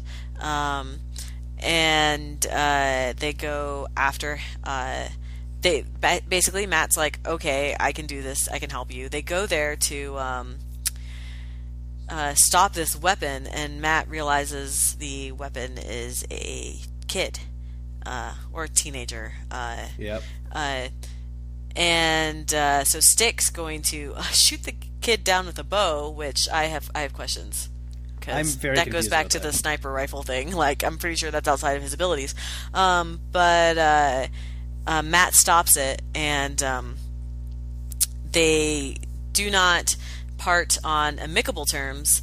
Uh, but we realize that in a flashback, it showed Matt giving Stick this like you know the kind of stupid braid things that kids make like out of paper uh, that uh, stick had kept it uh, and um, the things i want to talk about in this episode particularly are uh, that this is the first time we see matt using um, i don't know what they're called his two little stick things They're kind of like nunchucks. yeah. Um, and uh, also, I find the whole black sky thing. Uh, I don't know what the, I I don't know if that's anything in the comics. Uh, but the fact that this stick highly uh, insinuates that this is some uh, almost like supernaturally powered child, right? Right. Uh, makes me immediately think of Iron Fist um, because this is a supernaturally powered uh, child of Asian descent. We don't know any particular country, um, but from the Iron Fist comics, I do know of several uh, countries that and non-existent real countries, uh, Marvel countries that have that kind of power associated with them. And so, to me, this whole episode just smacked heavily of foreshadowing for Iron Fist. Because this Black Sky thing is literally never mentioned again in the entire Yeah. series. Well, and we don't know anything. Black Sky. I, I don't know anything about Black Sky either. I, I I don't either. And um, it is really interesting, of of course, that this is what Stick was brought here for. You know, like it, it's it's because clearly, like Stick is very capable. Um, we also have no idea if Stick has the same powers as Matt or if he's just a regular blind guy. Like we really don't know. Um, you know, I presumably he's got the same abilities as Matt, but maybe not. Maybe he's just way, way, way, way better at using what he's got, which presumably means Matt should be way better than Stick. Right. Um, because the truth is, like Matt, Matt beats Stick in his apartment, but it's not like it's barely, you know, like he's not, he's not much. You still can't even say that he's better than him, you know. Um, so yeah, it's it's interesting. Um, one thing that actually, probably my favorite thing about this is that you know Matt he tracks Leland down, and then he gets tasered by him. Or, yes. Yeah. And and the only reason is because he got distracted by Stick. Right. Like because he's like, and that makes you wonder: Do you did he know immediately that it was Stick, or did he just know that something was wrong? Right. Somebody else was in the area, and he was distracted by it. Um, I do want to talk briefly again about the nunchucks that are not nunchucks, whatever we call them. This is yeah. the only time we see him use them until the very last episode, and it really, to me, was disconcerting in the last episode that suddenly they were part of his uniform because this is literally the only episode where he uses them, and he's like reluctant to use them. Um, and I feel like they somehow they could have they should have made it more apparent that like this is his weapon of choice or this is a weapon like he could have been hesitant here but we see him more and more pick it up. And i've talked to some other people about it and they've mentioned that a couple of times in later fights matt like picks up like uh, pipes and starts like hitting people with it which is possibly part of the realization that he needs nunchucks and not just his fists. Um, but I, I still feel like to me that was not very well foreshadowed that those nunchucks would be a pivotal part of yeah. who Daredevil is. I agree. I think that maybe at the same part where he decides he needs armor, um, but before he actually has it, that should have been like, and maybe some weapons too. And so he starts carrying the weapons around first, and then, and then the armor comes with it. You know, like, uh, it, and then the armor comes when it's ready. But I feel like maybe he should have started using it more consistently around the same time that he realized that he decided, yeah, yeah, maybe I do need this armor stuff. Um, because it's kind of that realization that like, hey, tools aren't necessarily some like tools are fine. Um, I, I also thought it was weird. I definitely would have loved to see him use them more, but you know, I guess season two, we'll see. Um, and it is it, it is something that just seems very weird. It's like, well, why don't you use these more? But eh, whatever. Um, I guess uh, at the very end too, we see Stick talk to somebody else who we don't know, um, and he's basically asked if they can rely on Matt, and you know, it's kind of an ambiguous answer. Yeah, I, that's why I feel like this entire episode is just foreshadowing for things that we don't see in this series. Absolutely, um, I agree. Um, yeah, and I'm interested to see what we do with Stick in the future. Um, yeah, I, I, guess so. Next up, though, um, going into the next season. Um, the next season? Excuse me, the next episode. Uh, Foggy and Karen are, uh, you know, they've been planning for a while to take down Fisk um, because they realize that he's involved, that he's actually kind of the head person above this, the whole building that Miss Cardenas, like the, you know, the businessman that Miss Cardenas was uh, essentially killed through, you know, like died, you know, through the, through that whole her opposition to it and so on. Um, and they and he is introduced to Ben Urich as well. Um, they are. It's it, of course interesting because we know Matt's sort of hypocrisy, but sort of understanding of of things, and he you know he is very much a fan of wanting to take things down through legal means, and so he actually is the one who says, "Hey, take Fisk down legally. Like go through. I I, I think it's both hypocrisy. It's both it's belief in the legal system and it's not wanting his friends to get hurt because uh, he knows how dangerous the world is. Um, and, and, he's he's also one of those people like he wants things to go anything that can go through the legal system. He wants to be done through the legal system, and it's almost like to him he sees that that line where all the stuff he does on the outside is to bring stuff to the legal system. Like with the cops thing, like he wanted to bring uh, what's his name, the Russian dude, um, Vladimir. Vladimir. He wanted to bring him to the cops, but then it was yeah. when they were corrupt and so on. We're going to shoot him instead of getting information. That's when he fought against it. Like he really does want to bring people to the police. He really does want to do all this legally. He wants to get the information so that lawyers can take them down. But he knows that other people are doing things illegally, and so he's going to do what he can to to fight that until they can, you know, until he can make it happen. Um, which you know, there's all kinds of justification and so on that's not necessarily reasonable going on there, but that takes it, you know. Anyway, so all said and done, though, he he encourages them to take Fisk down legally, and at the same time, the Man in Black visits Ben and gives him information on Fisk, you know, potentially to help him take him down legally. Um, but uh, and then in flashbacks, we see we we learn Fisk's past, um, which plays well to the. I, I don't know. Sympathetic villain. Yeah, it, I don't know that it plays well. It, the the kid's obviously. I mean, he's obviously demented, but um... I would not say that though. He's a kid who's being brainwashed and tormented by his father. He's in no way to me demented, uh... or not not demented. Well, you don't have to. Just because it's somebody else's fault doesn't mean you aren't. I you know, I, like... I don't think he's. I think demented is a strong word. I. Um, I mean. I mean, I would say he has a damaged mind, and it is his father's fault. It is a damaged like, mind, is... but it's an overcomable damaged mind. People come back from that, which is why later, like, I don't this is skipping ahead some, but Karen eventually discovers what we discover in this episode, which right. is that Fisk killed his father. And personally, I don't get Karen's reaction at all.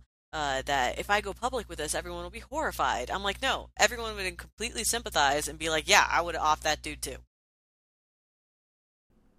Um, and I don't know. I mean, I don't necessarily agree with her reaction, but at the same time, it would hurt his credibility some. Right. Like, but she you know, she goes too extreme with it, as if he like cold blooded murdered somebody. When on one like when he first hit his dad, his dad was like intimidating and beating his mother. It wasn't like. Right it wasn't like his dad was sleeping and he shot him, you know? Right, absolutely. Uh, this was definitely a heat of the moment, like, I have to protect my mother thing. And yes, he kept beating him afterwards, but that was very much, I think, a reaction both to his entire life of abuse and the moment, you know? And because his father earlier in this very episode had told him not to stop hitting somebody else. Like, uh, right. And it's taking out that pain on his father's corpse, you know? But yeah. I I just see it as a very sympathetic situation that I feel like, you know, when I see stuff like that on the news, because you do, uh, it's very sympathetic, I think. And you're like, I really can't blame this kid for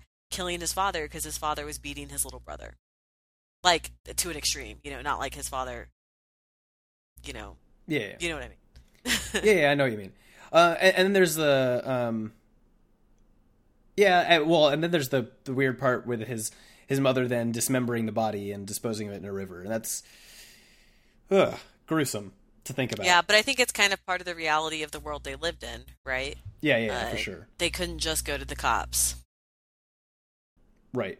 Plus, if they yeah, did yeah. that, it made it look like the guy who was after him for money killed him, which meant maybe then they got away with not owing that money.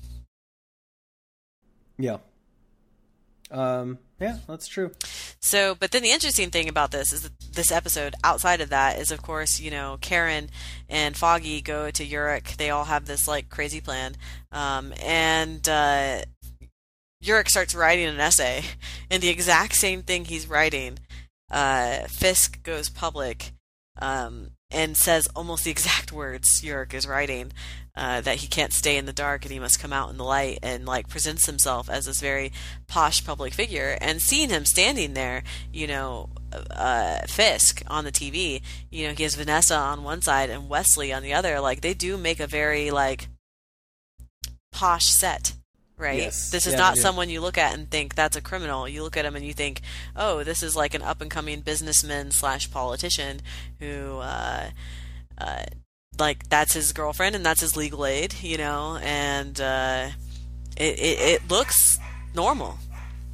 Yeah, it's actually it's really interesting too because again they were getting ready to put this you know scathing expose and so on, get this, that stuff out there, and it is Vanessa specifically who tells Fisk to go public. Right. Um, and and that's a big and deal, that right? relates I, back to what I was talking to you about at the beginning. I feel like at the beginning of the show, Fisk knew he was a monster, and this is about the point where Fisk realizes not that he's not a monster, but maybe he doesn't want to be a monster anymore.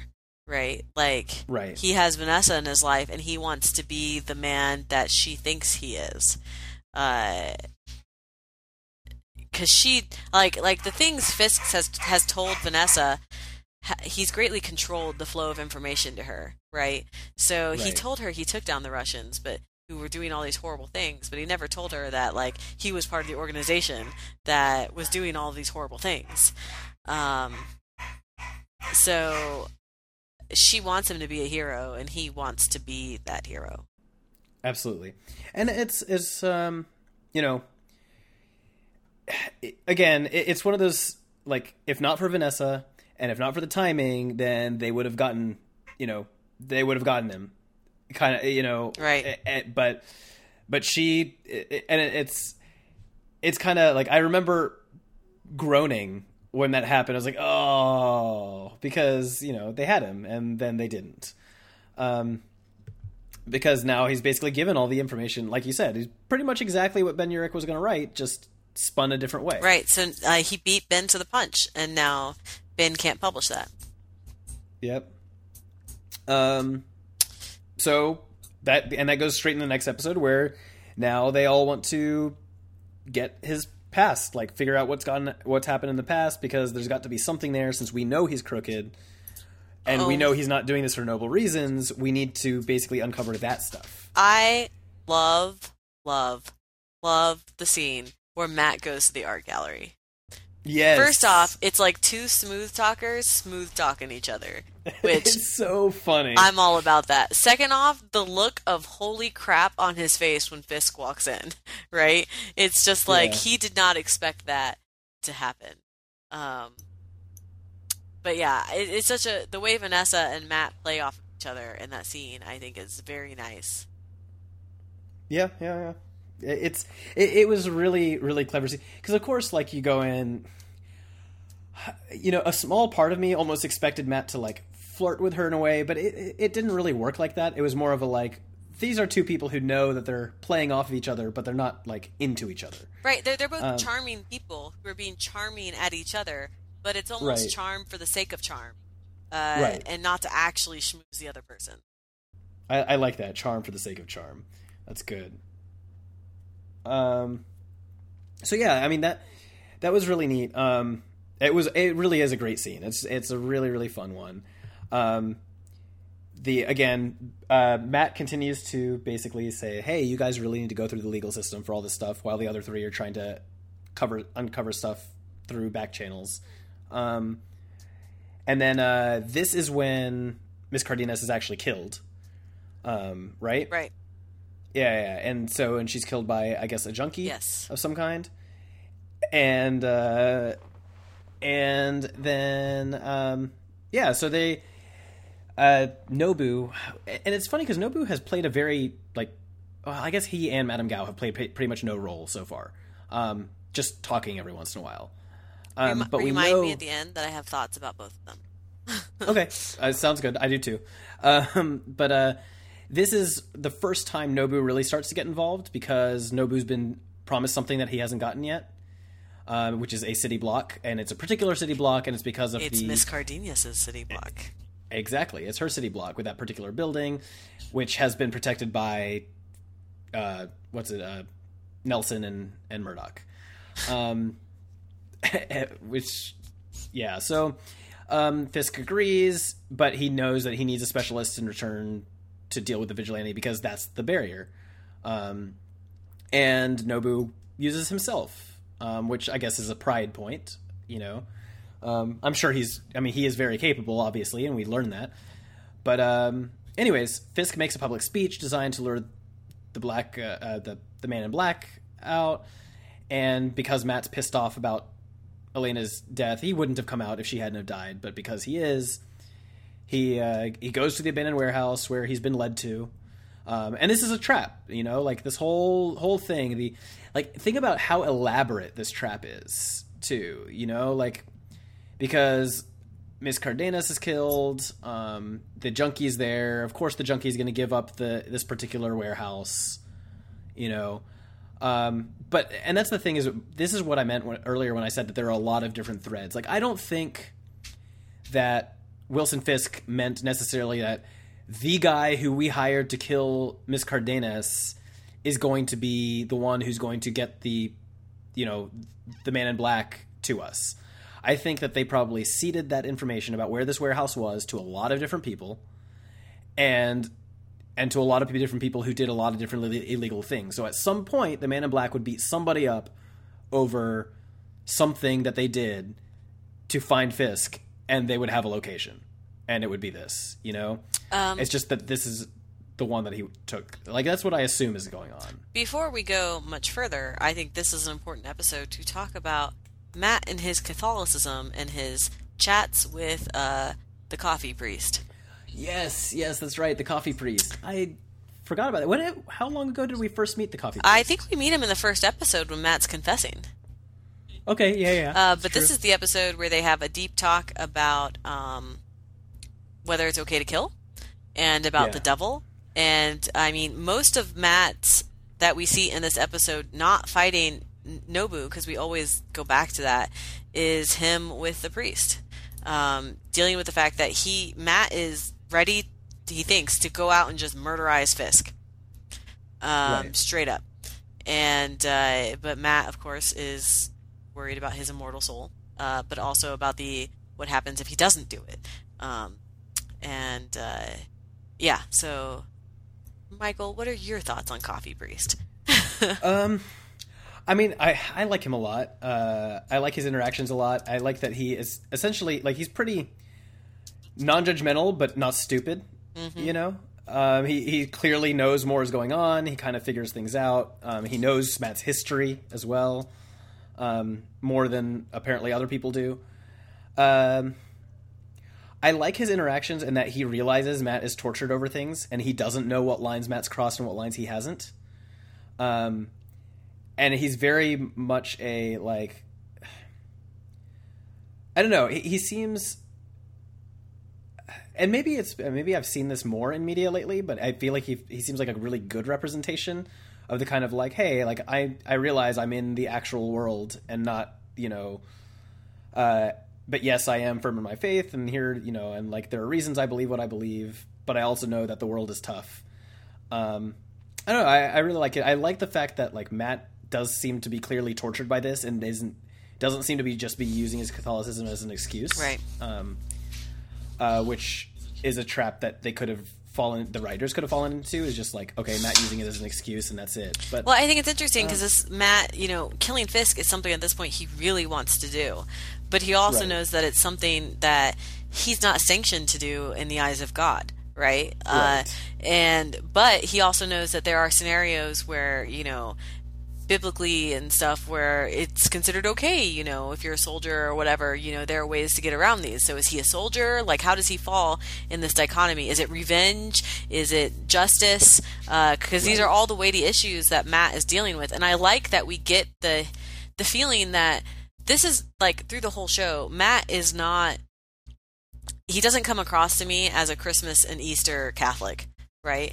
Uh, right. He comes across to me a guy that is, you know, very much concerned about you know the state of his faith and his soul and his relation to the universe um, and i appreciated that the priest as well like when matt asked the priest if he believed in the devil i was ready to go oh they're gonna go that route where you know here's a priest who you know just like oh no there's no devil you know uh, right. just shrug it off you know despite uh, any biblical uh, thoughts on it. And then I was really impressed that they went into actually like, you know, the translations of like, yes, in early Bible, you know, it is just translated as adversary, but then how this guy had a personal experience with someone who was just evil. Um, and like how, how it, it was just like a really intelligent response that I felt like I could have gotten from my pastor, you know? Right. Um, and I really appreciated the realness of their whole relationship throughout the thing that it, it strikes me as a real like a real faith struggle, a real uh, spirituality to Matt and uh, to his life. I mean, in short, in short, uh, in short terms, it did not feel like a Hollywood priest. Right. Yes, that's exactly. It felt like this. it, it, felt like a conversation that he could be having with an actual. You know, it, it, felt like a Jim Butcher priest.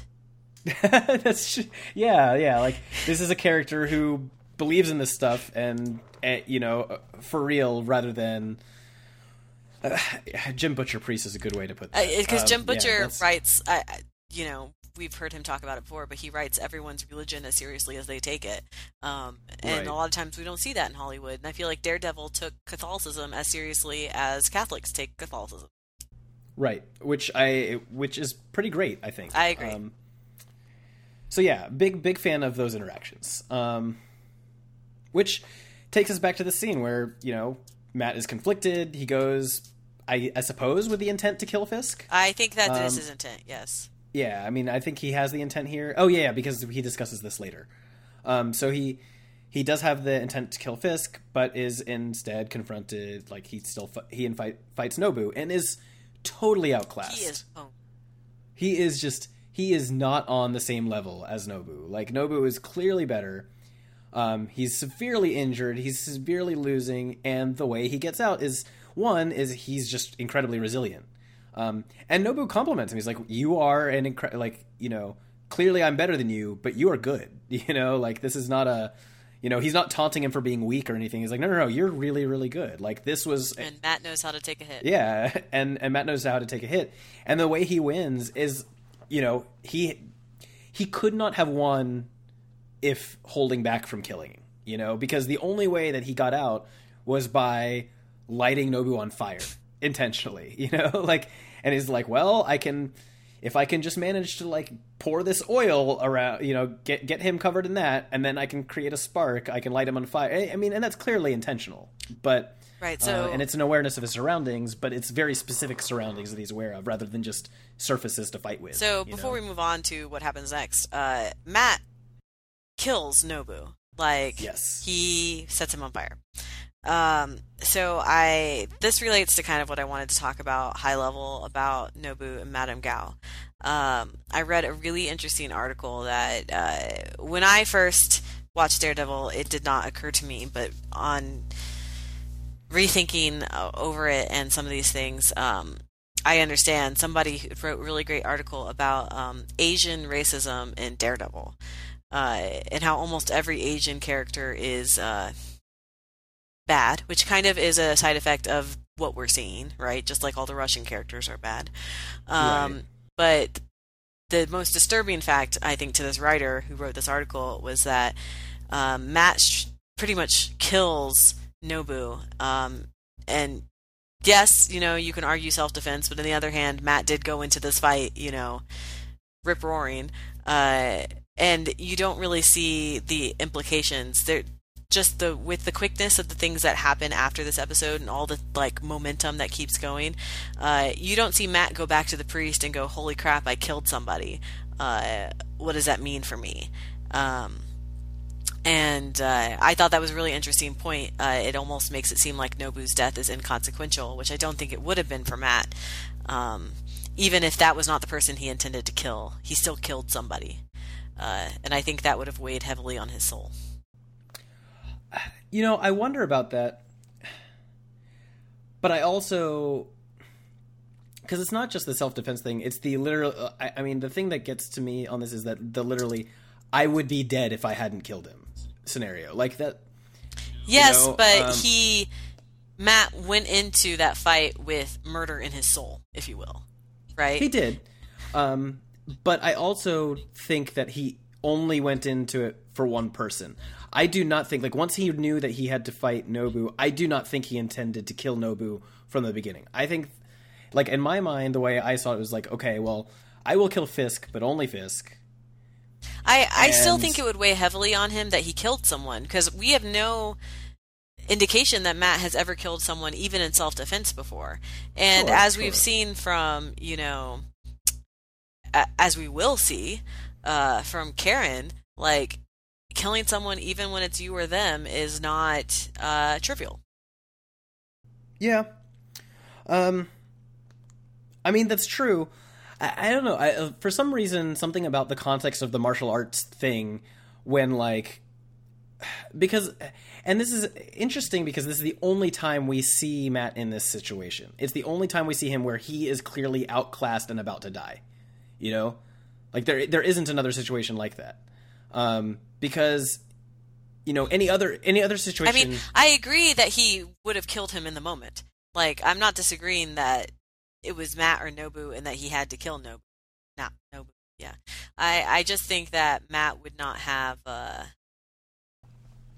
I, I think it would have weighed on him a little more than it didn't happen. well, and the thing is, I, I guess I can't decide if I think that it would or not because of the fact that, uh, you know, with all of his conflict about his how he feels about killing and so on, like, I can imagine a scenario where he's very clear on like, no, no, no, if I get pushed into a corner by somebody like this and I'm about to die, like, my conscience is clear on that. But what about these other situations? What about the deaths of several others, but I'm in a position of power over the person, and so on and so forth. Like, you know, and I can manage to accomplish something else. You know, if I can get them to the cops rather than me killing them, if I can, you know, all that stuff. Like, I can imagine a situation just because. Like, I guess I can imagine a world in which he has already thought through to himself so that he's basically can can see himself as in the clear in that particular type of situation, but doesn't know how to deal with all the other ones. Um, again, I, I don't know. I mean, it, it, maybe it should have, maybe it should have come up once. Um, maybe if nothing else, maybe it should have come up in a conversation where, like, you know, it's I can easily get past something like this, but not something else. Like maybe something he could have said to someone else that would show that no, no, he feels pretty okay, like regarding this one situation. So it probably should have been addressed um, but I can buy a situation in which he's okay with it. So, I don't know. Well, um, moving on. Uh, yes. Matt kills him, and Fisk arrives. Bum, yes. Bum, bum. Um, and he beats him almost to death, but doesn't take his mask off. Which uh, really. I, I, yeah, I mean, now granted, you could also assume I would have no idea who you are, so like that's true. But... Very uh, what is it when what's his face takes over Wally West in that episode of Justice League. It's like yeah, I don't know yeah. who you are. yeah, um, uh, it's uh, Lex Luthor. Yes. Wait, is it Lex Luthor? Yes. I don't know. I haven't actually seen the episode. I've only seen the gif set. So. Yeah. I can't remember if it's. Regardless, it it's a bad guy who yeah. takes over the body of a hero and says, "Now I can unmask you." And he unmasks him, and he goes, "Wait, I have no idea who you are." Now, yeah. this is a slightly different situation because if he had unmasked him, Wesley would, would have known exactly who he was. right. And Wesley was there because um, he tells Wesley to shoot him. Yep. And uh, and Matt gets away, but you know, having been shot, um, and he uh, collapses at home, and Foggy finds him. Oh my goodness! And, that and that's the end of the episode. Moggy, Foggy, yeah. uh, Foggy, Foggy unmasking um, Matt and being like, "Holy crap!" And uh, this is another case where it was like two days later, I got to watch the next episode. So for like days, I was just like, "How is Foggy gonna react?" it was very stressful for me. Um, but yeah, uh, then we go on to the next episode: Nelson versus Buck. Yep. Oh, man. Um, so, big fight. Foggy is rightfully pissed. Um, absolutely rightfully pissed. Uh, that he doesn't know about this thing that his best friend does, doesn't know about his powers. Um, I love he's like, Are you even blind? And I really like that because it's like, well, of course he is, but at the same time, he's like, but you can see. And I don't like how Matt says yes because it's like, well, no, like my eye, you know, it, it, yes, like I understand the intent is yeah, obviously I can tell when the girls are hot. Like, yes, I can tell when, you know, I know exactly how many fingers you're holding up, that whole thing. But there is the whole, like, my eyes literally do not work right. thing. Like, I cannot tell you what color that thing is. Right. No, I, I, thought like, that was, I, Matt's response was very weird, too. Yeah, it's like, Matt, like, you're a lawyer. you know how, how, this stuff goes. You're like, okay, my eyes physically do not work. No, like you know, you could poke my eyes out and it wouldn't make a difference in terms of how much I can can or can't see. Right. But a lot of stuff you would think people can only see with their eyes, I can still tell. You know, and, it's kind of a that's neat. Um, uh, one thing I really know, like about Matt and Foggy's whole fight, like over this entire episode, right? This is a huge fight. Uh, yes. These are two guys that uh, you know have like a brother relationship, and um, multiple times we've seen Foggy. I don't want to say. I'm going to go with it. Spurned by Matt because of Matt's vigilanteism, right? Where Foggy goes to Matt's house and Matt's not there. Um, and we see Matt coming in hurt and Foggy doesn't know why, you know, an accident and stuff like that. We get the history of their relationship in this episode. Um, And one thing I really appreciated from the actors and I presume the writers and the directors is both Matt and Foggy cry about this. Like they're literally crying as they fight each other, right? They are visibly, physically upset that they are fighting with each other. Um, and it's not often we see men cry in uh, TV shows or movies, and certainly not because they're in a fight with their best bro. Like usually it's they cry because their dad died or their mom or their girlfriend, you know. It's like someone's dead. Like whereas like, you know, guys have real emotions and in a situation like this, the level of betrayal that Foggy feels like he's dealing with, right? Uh, and uh, the the level of what Foggy means to Matt, like it just comes across in this whole episode. Yeah, yeah. Um, I, I mean, I agree totally. It's like the, these two people matter a lot, and, and Matt is sitting here, is like, yeah, no, I was wrong. Like he knows, he knows he screwed up. You know, um, yeah, and it's a big deal. Like, it, I, I do like the fact that you know, again, the title. This is another episode. I mean, you you called out the title, Nelson v Murdock, and I think that's a big deal. Like because that's what this is about. It's their relationship that is finally like this thing is out in the clear, and now they have to deal with it. Mm-hmm. Um, this is also the episode where we get the phrase "avocados at law."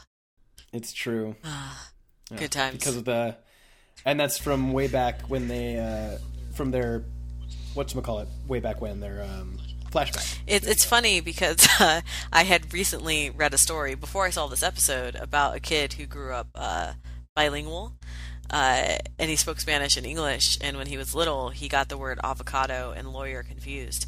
Um, in Spanish. So he yeah. would go around his house de- demanding, "I want a lawyer," um, instead of "I want an avocado." Uh, which so I actually knew it like this pun. I understood it. That's hilarious. Even though I don't uh, speak Spanish at all. Yeah. Um, this episode also has something else that's really big happen. Um, Karen, uh, kind of cruelly, uh, not kind of, very cruelly, uh, tricks Ben Urich into helping her find Fisk's yeah. mother. It's kind of cold, Karen. It is really cold. It's um, uh, way up in a nursing home in upstate New York, um, and they get information about Fisk and find out that you know that he killed his dad. Um, and then um, then several people are poisoned in the uh, at the event that Fisk goes to. Mm. Um, and you know, Leland is there. Leland hands the glass to Vanessa, takes a glass for himself, but he does not drink. Yeah. And but he makes a big deal that he almost did. Uh, and when he gets to the hospital, he, I, I, immediately suspected him of the poisoning, Me just too. just because of what a big deal he was making over the fact that he almost took a drink. I was like, no one makes that kind of deal, big deal about it, unless they're trying to take suspicion off themselves. Right. Well, and there's the fact that like this dude is very capable. You know, like you know, it's funny because he's not he doesn't have the confidence that the others do all the time, but no, I think he does. I think no, the no bum- confidence, not oh, competence. Oh, I was like, he is very competent. no, no, no, no, no. He, yeah, he's he's competent. He's not confident. I like, I think though the bumbling fool is part of his act, right? I I don't. I'm not sure he's always as incompetent, uh, incom- unconfident. Well, so so that's what I was I was getting at. Is like he doesn't have the same confidence, but he's not like it's clear he knows what he's doing. Like you know, and, and so this is mu- a bit much. This is over the top, I think. So. Um, so yeah, I, am with you. I, I thought the same thing. And of course, in this episode, you know, we're introduced the idea that Madame Gao and Leland and all of them are not very happy with the way things have been going. How Fisk has like taken off, you know, several branches of their group. Um, we know that they are not happy with Vanessa and her effect on Fisk. They want Fisk the monster. They don't want Fisk the man. Um, right. And so that's why they decided to off Vanessa. Um, yeah.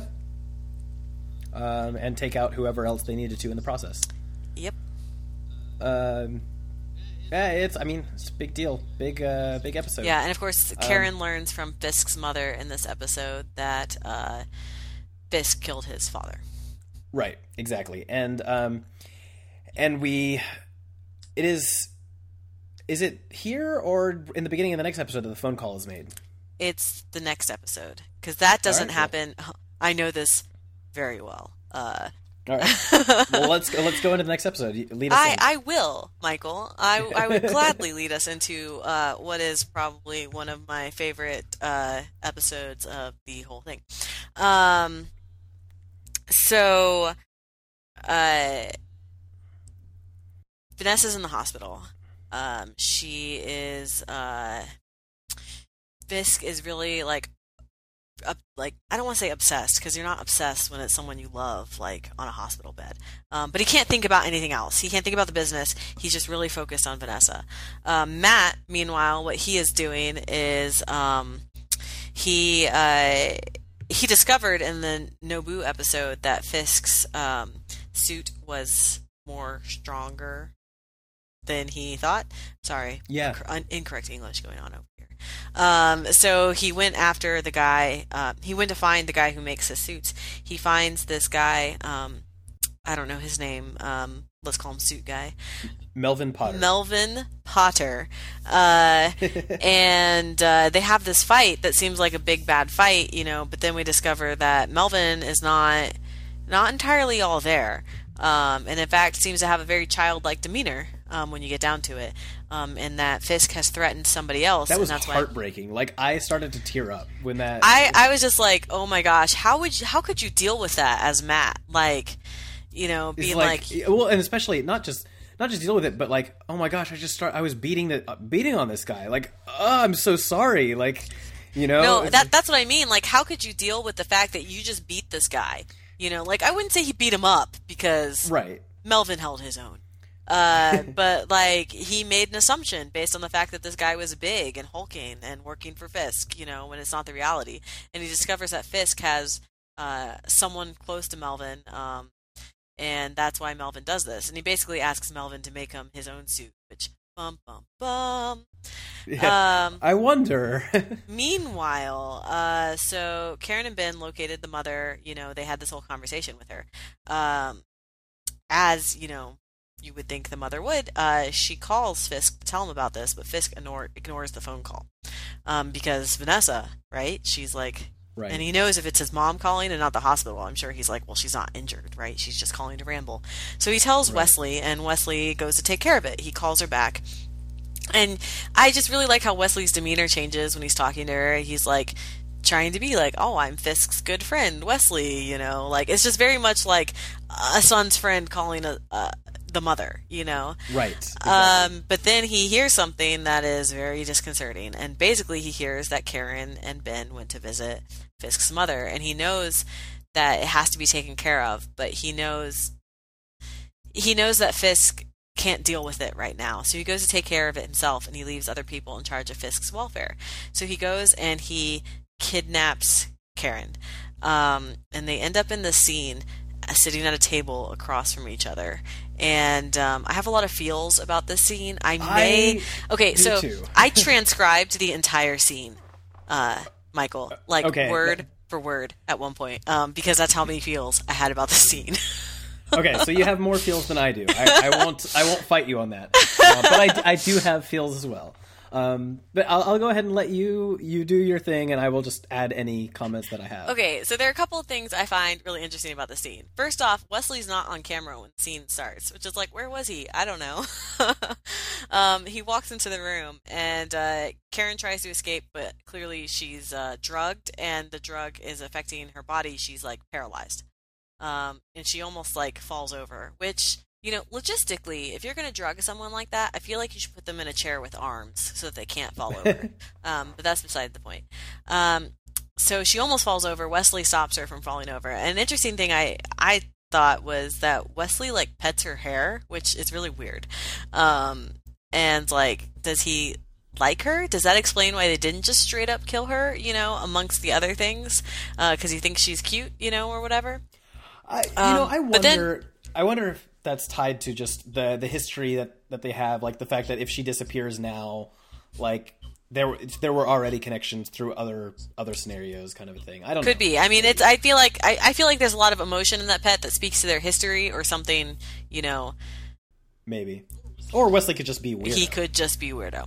Um, but uh, basically, he just like completely lectures her. Uh, and the quote in particular that I want to pull out of one of his monologues, because he monologues a lot in this little section, mainly because Karen can barely talk, um, is he said, uh, You were supposed to go away, Miss Page, fade back in wherever people like you fade, but you made a choice, and that choice brought you here on this night at this particular moment in time. Perhaps that the way it was always going to be, perhaps we're destined to follow a path none of us can see, only vaguely sense as it takes our hand guiding us towards the inevitable. And I feel like that's almost like a capstone for the entire series, you know, like there's so many things working that push these people towards where they're going, you know, like a, you know, hand guiding them towards the inevitable. And, you know, Matt might say it was God. Fisk might say it's like, well, he was the mob boss pulling the strings behind everything. So, you know, he's the invisible hand guiding a lot of people, right? Um, and I just think it's interesting because Wesley means that to Karen to be like, everything in her life led her here that she is going to die. When really, as we learn later, it's the reverse, right? Uh, Right. Uh, and I just think that's really poignant that it's like this is Wesley's death that he's monologuing about, and it's still just as accurate for him as he thought it was going to be for Karen. Right. Um, and then, of course, we have uh, the other thing I think is interesting that Wesley says that's interesting about his character, and I think dictates, or not dictates, uh, explains a lot about his relationship with Fisk. Uh, is when he asks Karen if she loves the city, um, and he says he doesn't. Uh, and Yeah. she's like, "Well, you should go away." And he's like, "I'm not here because I want to be here. I'm here because I'm needed." Uh, and he talks about Fisk, and the way he talks about Fisk, like he loves the city, um, in a way that he doesn't expect you to understand. And how you know, then he like he morphs that into talking about the mother, which is how Karen realizes that's why she's in this situation. Um, but it's just like Wesley doesn't want to be in New York City. He doesn't want to be in Hell's Kitchen. He's there because of Fisk. And it's like that's when I think I really realized that this wasn't just a one way that I guess I thought up to this po- point, I thought uh, Fisk thought Wesley was his BFF, and Wesley just thought of Fisk as his employer. Um, and I feel like this is the moment when I realized that Wesley thinks of Fisk as his BFF too. Um, yeah, absolutely. Like like the, he has a genuine love for Fisk, and that is why he does everything he does. Right. Like that. That's it.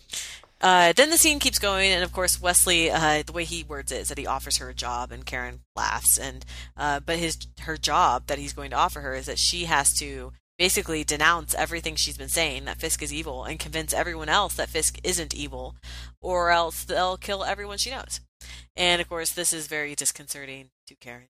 Um, and uh, he pulls out a gun and uh, looks as if he's going to shoot her, but then he sets it on the table. Um, and uh, she picks it up and points it at him. And I really thought they were going to go with some lame trope of like she points it at him, but she can't shoot it, so he gets the gun back. Uh, but no, she straight up shoots him. Well, no, but before that, he he bluffs. Oh yeah, He's he says like, there's you know- nothing in the gun, that it's not loaded. and, and I like that a lot because it's like, well, you know, he could have he because you believe him when he says it Because you believe everything Like, Wesley says. He says it with such conviction. Like that's his character. because that's because exactly because that's who he is. That's how he delivers things. Like he does such a great job. Is like, well, if he's gonna go out, he's gonna go out doing everything he can to avoid that. And this bluff is one of those things. Mm-hmm. and it fails because Karen does what I think a lot of us would do in that situation, which is you know you're going to die, so you just straight up shoot the guy. Like, you know, that's Yeah. But you have to. And I was, I, I don't know, I was so proud of And it's her. not just that she was going to die; is that the people that she loves might Right, too. everyone was going to die. Like he threatened, uh, he threatened Matt, he threatened Foggy, he threatened everyone, um, including her family, which may or may not exist because we've never met them. Uh, Right. and yeah, I was, I, you know, it's strange to say you're proud of a fictional character, but I was really proud that Karen just straight up shot Wesley, even if it made me really sad that Wesley died because I really loved Wesley as a villain. Mm-hmm. Um, yeah, no, I mean it's really interesting too because of course that's just the very end of the episode, Yeah. right? And you're like, and nothing. You're like, well, what's going to happen now?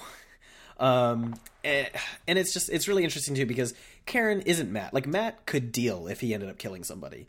Karen, like you know, she's going to be a mess. Like there's just no way she's not going to be able to deal with the fact that she just killed somebody. Um, and you know, as we find out later, that's how things are going to be borne out. Um, yeah, so I guess I mean we can go straight into the next I episode. think we We're should. Finally, yeah. Um, Matt totally takes down Madame Gao's smuggling No, operation. it's a really weird scene, right? Where he goes in there Right. and they're all blind, and he realizes that, and he's blind, and they're blind, and they come after him like zombies, and and then Madame Gao. Oh, this is another thing that I think directly. I can't remember if she says it here or she said it to Fisk, but she says something that to me directly linked her to Iron Fist. Um, and it was something about like where she was from or the city she was going to, and she didn't uh, she says that to Fisk at the end when she leaves. Right. Um, um because it it makes it sound something more exotic than like China, right? Absolutely. Uh, the, the I, I mean, I thought the same thing. Not thinking about uh, you know Iron Fist or anything like that. Like I was like, that sounds like it gets to be something magical or alien in origin. Like the way that she said it definitely was like that is that sounds otherworldly um, to me. Which is you know Iron Fist uh, is from a magical city, Kun- Kunlun, I think it's called. Um, so that's and that that's why I thought of that. I was like, they are foreshadowing heavily in this entire series for Iron Fist. I feel like, um, which on one sense I think makes sense because out of the four defenders, Iron Fist is going to be the hardest for people to swallow. yeah. Um, Um, So yeah, Madame Gao is now out of the picture. Um, uh, Karen is suffering yeah. Um, and can't tell anybody why, or won't tell anybody why. yeah, rather. she could, but she won't. Um, Ben uh goes to his editor and uh basically quits um when his editor won't let him post this thing and accuses his editor of being in Fisk's pocket. Uh, and um, is this the episode where Matt and Foggy come to terms with each other again, or does that the next episode? Um, I think no, that's the final episode that they Okay, because they're still upset with each other, which is part of what's hurting Karen in addition. And I think that's why, even more so, she feels like she can't talk to either of them. Yeah, uh, and and this episode though, Matt and Karen do start talking Right. again, um, because you know she's been upset with him too because he would like disappeared and was you know wasn't responding to them when things were going on and whatnot and and so on. So like he upset her as well, especially because she kn- like knows how much that he upset Foggy. Yeah. But, um, but they make up here. Uh, Eh. yeah, it's weird. I don't feel like plot wise, as far as the whole season goes, a lot happened in this one. It's more It's- like emotional setup for the yeah, and it's a lot of the Madame Gao stuff. He just sp- does spend a lot of time in the factory, um, and then you have the whole conversation between Fisk and Madame Gao. Um, and then, of course, we have the ending scene. Yes. Uh, which is, you know, Ben has decided since his editor won't publish his stuff that he's going to publi- publish his thing online, uh, as encouraged by his wife in a very limited moment of um, of Clarity. clarity, because she's not all there most of the time. And Fisk breaks into his apartment and strangles him, Yes. which is just ugh. And it's like it's like that they have a whole conversation though first is the thing. Like and he's writing this article to expose Fisk that never gets published, I assume. Um and uh yes, it's it's very uh disconcerting. Oh, I also wanted to bring up that there is something about Karen that we don't know, and we know we don't know throughout this whole series. That there is some true. reason why she's an unreliable narrator and could not put this stuff up herself. Um, something in her past that both Ben knows and she knows, but we don't know. Um, because it's alluded to several times where Ben is like, you could just do it yourself. Or he's like, why should I trust you? You have this whole thing in your past. Because um, he says she's an unreliable witness. Uh, right. And that's why it had to be Ben who was going to publish this thing, and why Karen isn't as much as a threat.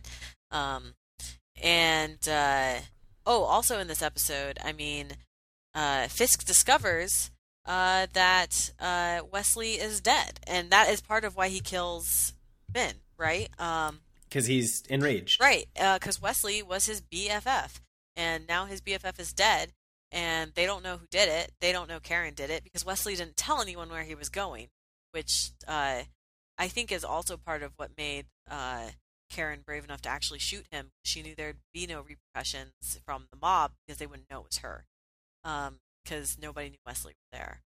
Uh, and yeah, I mean Fisk like any hope I think that Fisk had of becoming like more than a monster, you know, because of Vanessa's influence, I think was completely erased by Vanessa being poisoned, plus combined with Wesley's death. Uh, those things just completely unhinge him, and I don't think like, not that I ever thought he could come back or whatever, but you know, I'm. He reached a point where I was like, oh, I believe the city would believe he was good and could believe he's good for an extended period of time but because of these two events that happened to the people who were closest to him, I don't think he's even capable of hiding his rage anymore. Yeah. Hmm. Um. Yeah, no, I'm with you. I, I, yeah, I don't really have anything to add add there. It it really is, and it, it's just kind of. It really does go back to what we just said about the previous episode with regards to um, to the fact that like these are two friends who really really loved each other and and Fisk already has his anger issues and if there's anything he's going to be super pissed about and not be able to control himself over, this is it. Yep. Um, Last episode, yep. titled Final episode. Daredevil. Man, that was a tough one to come up with. um, uh, so yeah, Ben Urich's funeral. Um, Foggy's not there.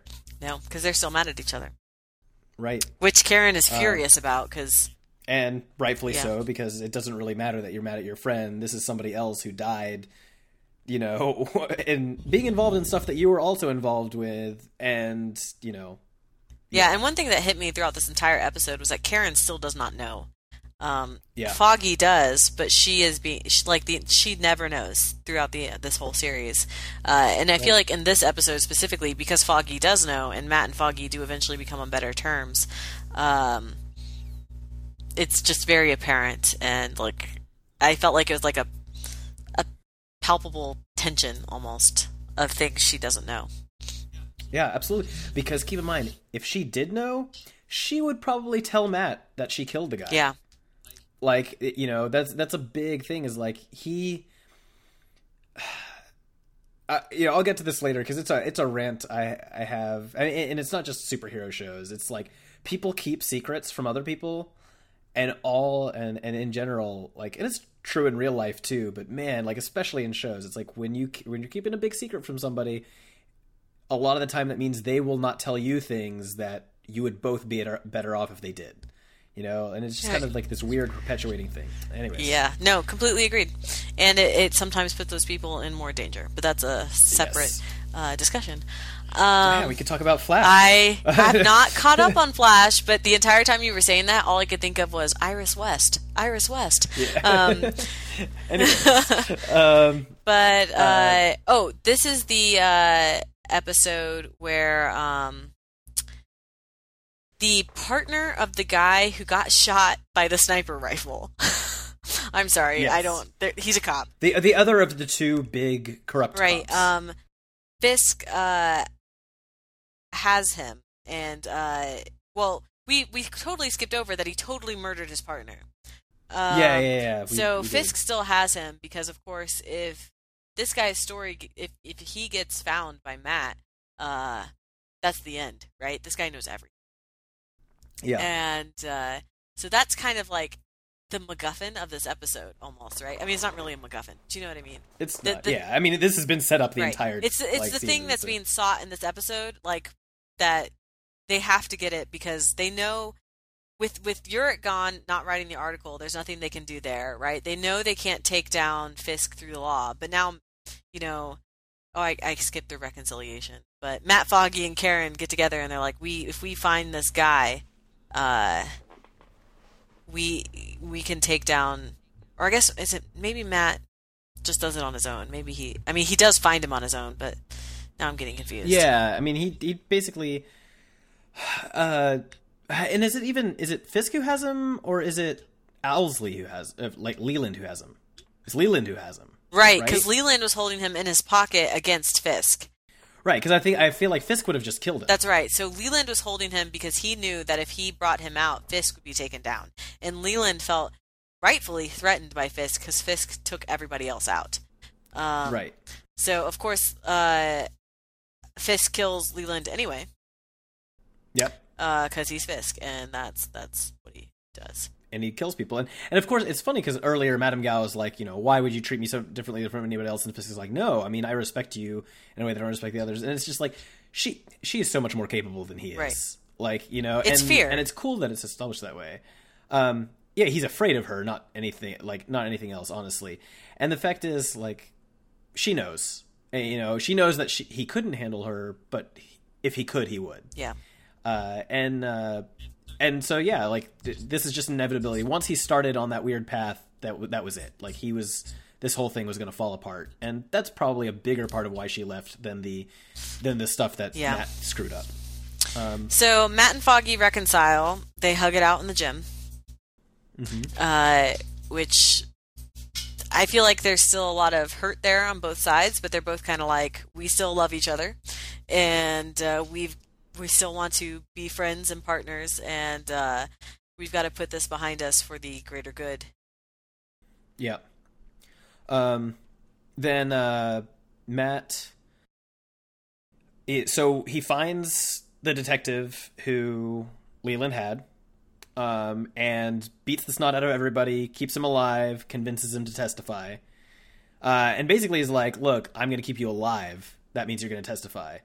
Like, and it's a really big deal too because when he goes in, is like basically they're like, well, why is he doing this? And uh, you know, at one point, and Matt as his lawyer, what what does he say? Like, no, no, there's there's no trade, there's no bargain. Right. Like, yeah. He's he's doing this because he feels bad about his involvement. Yeah. And and to in a sense that it's great. Like you see the look on the guy's face, you're like, that's kind of an accurate statement. Well, he like, killed his partner, and I don't think that's yeah. anything he'll ever be able to move past, right? Like right. that partner, you know, for all that they were corrupt, they were friends. Um, yeah. They were brothers, and they he had to kill him to keep his own life. Yeah, and, and there's the thing is he knows basically there's no way out. Like if I don't die, like if I die because I talk here, I will have I will have been killed anyways. So I may as well talk. Like you know, because I feel terrible about this and this needs to be said. Um, and it's neat because that's kind of the angle that Daredevil is a unique hero in that like he could convince this guy to do it and you buy it. Yeah. You know. Um, um and then because this, this he confesses against him, like Fisk is arrested, and you have this whole montage of like celebration. And I just felt pain in my chest while that was happening because I was like, "This episode's not over, and it's Daredevil. It can't end happy." um. So yeah. well, sort of, but then so he um so there's the whole thing where he he gives the you know Fisk proposes to uh to what's her name Vanessa. Um, but to Vanessa, gives her the ring. She gets arrested. Or he gets arrested. he he gets arrested, uh, but then you know breaks out in cust like while in custody because you know people are in his pocket as usual. Um, yep. But then Matt has his new armor and tracks him down and fights him. I may have freaked out when Matt appeared on screen in the armor. Uh, granted, I like Matt's black outfit a lot better, um, but the armor, of course, is safer for Matt and it's iconic. Uh, the yeah. only thing that, like I said before, that ha- made me hesitate on the armor was his nunchuck things. That I was like, why does he even have those? Like, uh, and I'll also say that it's kind of stupid for it to be red. Yeah, because he may not be able to see, but other people can, and red's easier to see than Yeah. black. Granted, it's black and red. Yeah, Which I thought was kind of silly that like only certain portions of it are bulletproof. I mean, I guess there was only a short period of time for uh, that guy to make it, but it's just like Well, but even then, I think that it does make sense too, because remember, if the if the reason he wasn't wearing armor before was for mobility, and this, well, I guess you can't make like, you know, the areas around his joints probably need to be, you know, give him the same kind of flex that he had before, that kind of thing. So I, I, I mean, I guess I buy it to a certain degree. Um, but anyways, though, like Matt and Fisk fight, it's pretty brutal, but Matt is clearly the better fighter. Um, when he's not already injured yes. you know. uh, um, and uh, and you know Matt's tempted to kill him, but he doesn't. And Leaves him to be he, arrested. uh, and uh, and he- Vanessa was waiting for Fisk on a rooftop, right? Because that's where he was trying to go. They were going to leave the city and go to Italy, I think, because he so, already yeah. sent his mother there. Um, Right. And uh, so she's waiting by the helicopter, and Fisk doesn't show up. So as she agreed, she leaves without him. And uh, I don't know. I was kind of hoping Fisk would die and Vanessa would come back in the next season as the big bad.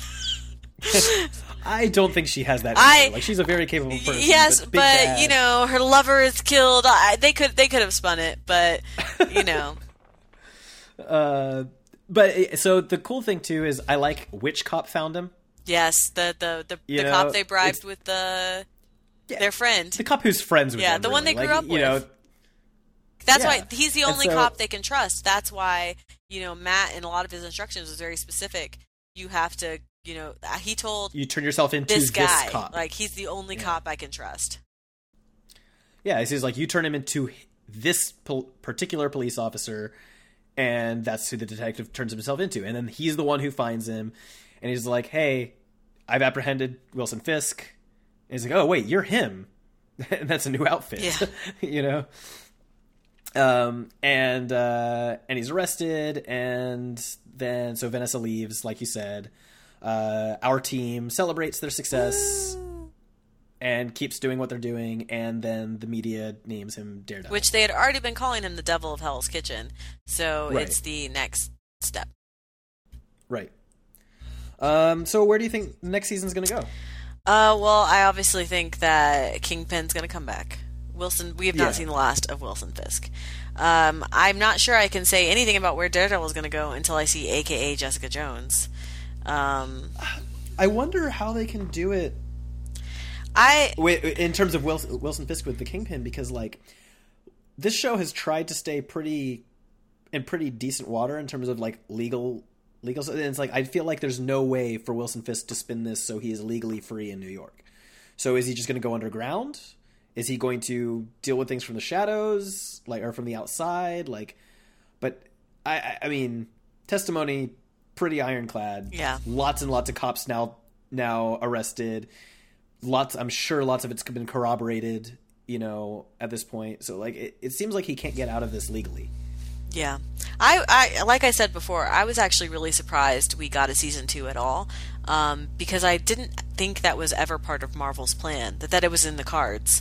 Um, I thought that the way these shows were going to play off of each other was we would get four standalone shows um, that uh, uh, build off of each other, but there's no season two that then all build into the Defenders.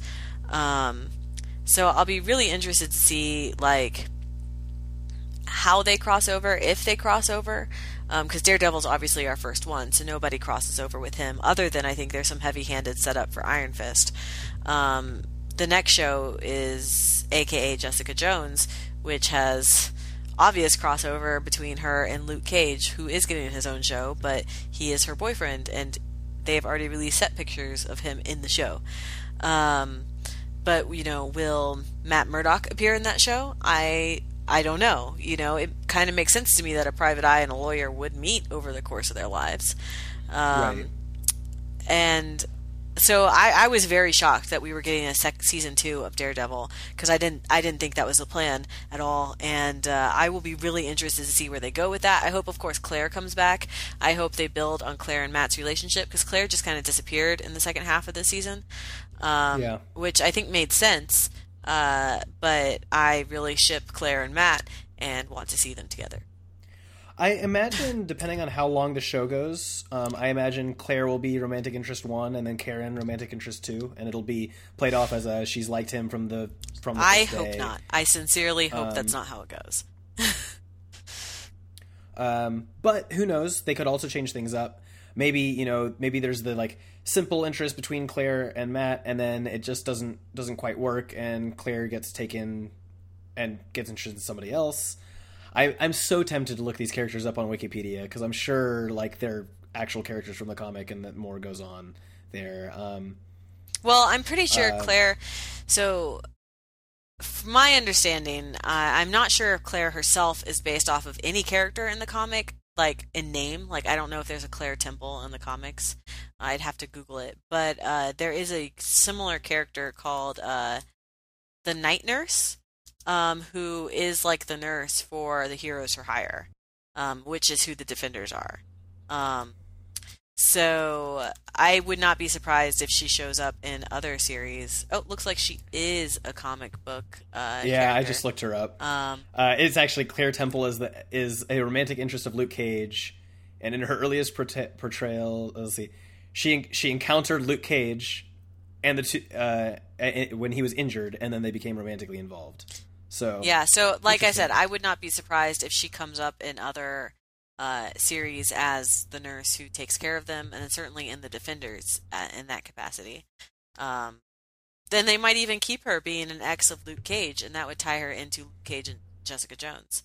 Um, so or she could end up becoming an interest of Luke of Luke Uh, Cage and be no. be one of the crossovers in the. Uh, just just just accept now, Michael, that if Luke Cage and Jessica Jones don't end up together and have a baby, then everything Okay. is wrong. well, maybe they have to take time to get there. Uh huh. um. Um, Yeah. So. Yeah, so I just looked up Karen. She is apparently a long-running romantic interest of Ooh. Matt slash Daredevil. So, so th- they have the, basically the authors have options depending on how long the show goes. Right. That that's really what it is. Um. So yeah, Daredevil overall. What did we think? Loved it. Um, thought it was really good. Thought there were a couple of scenes that could have been less gruesome, but I think it sets up a lot. I really want to know more about Stick. I really want to know more about Madame Gao.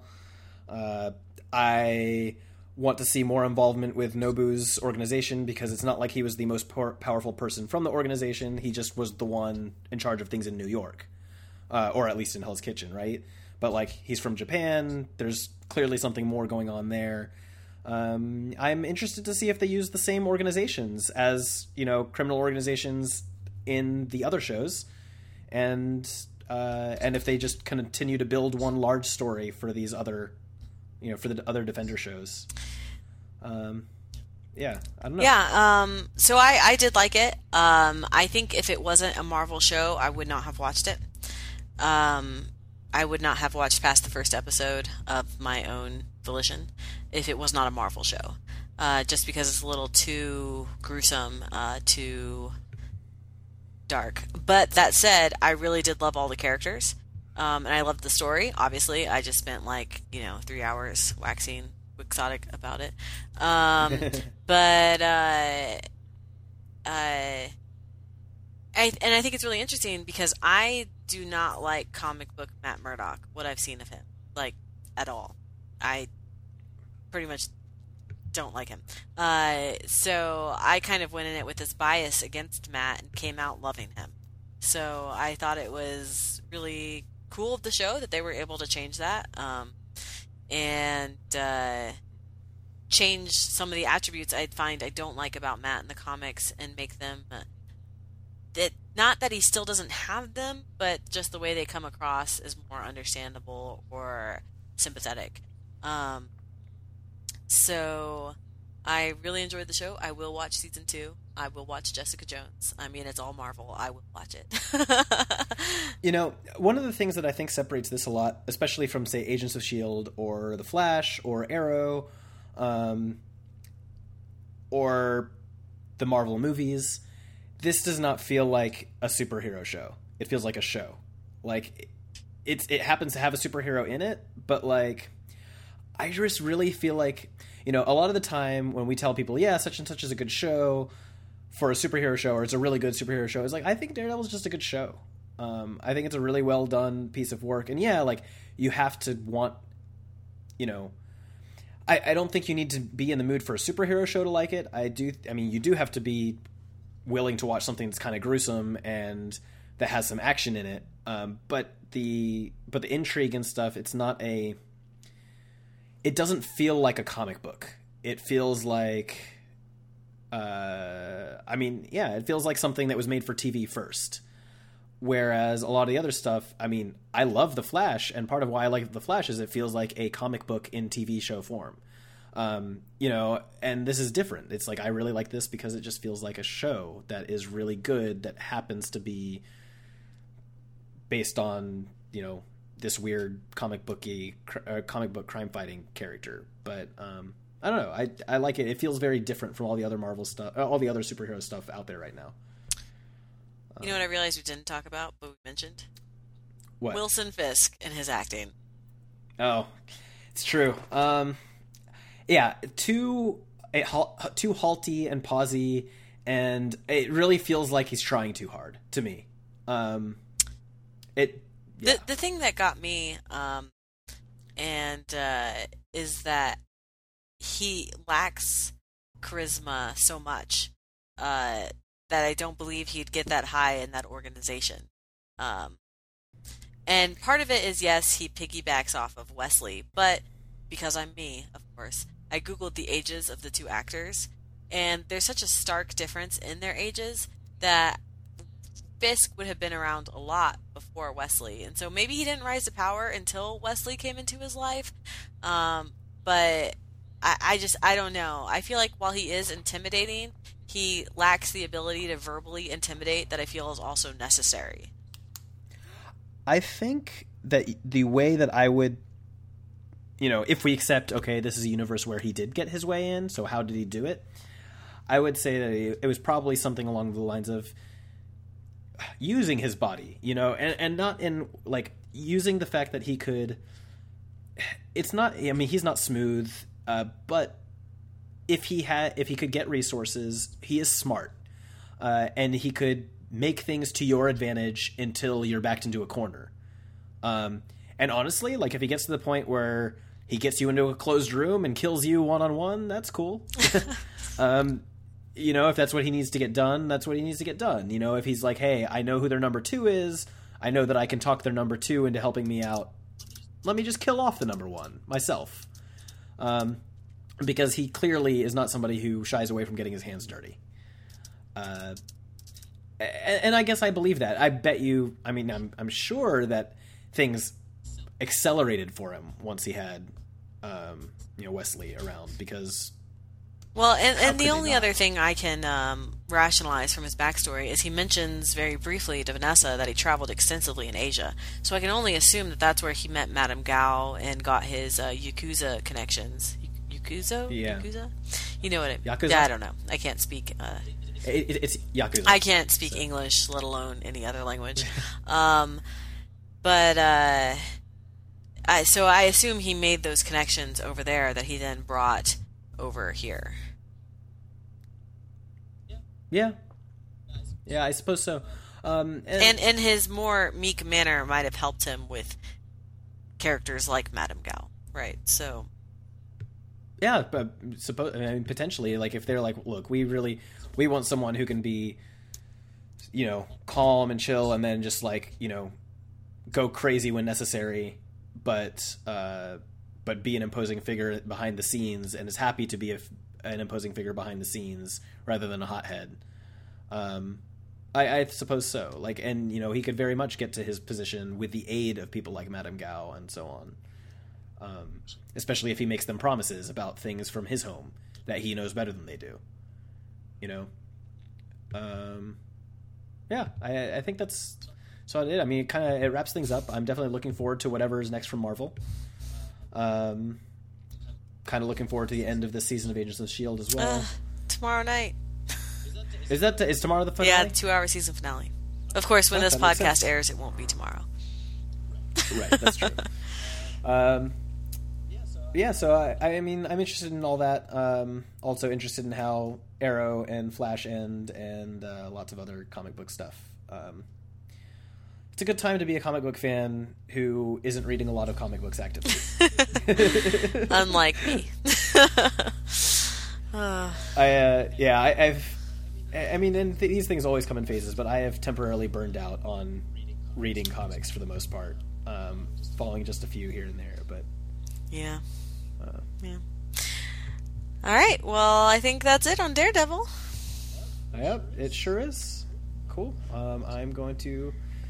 Stop Are you going to wrap now. up this episode with like, you know, Twitter and all that? Like, Oh yeah, that's true. I forgot about that. It's been a long time. Uh, well, so yeah, for those of you who are listening, uh, you can find our website at uh, triviallycrucial.com. Uh, you can find us on Twitter at trivcrucial, although we haven't really updated that in a while. but we will when this Uh, podcast goes up, Michael. it's true. It's true. We will. Uh, and uh, you can follow me at uh, Auhim, A U H I M, on Twitter. And Mandy, where can we find you? Uh, at Brown underscore Ajah A J A H. Cool. Well, uh, until next time, uh, keep watching way too much comic media and, uh, I don't know, reading, watching, playing video games, all that stuff, because stuff matters. to me, at least. Ah, good times. Do it for me. And That's why. That, that's why I read, Michael, for you. that, that's why everybody reads. Everybody just reads for me.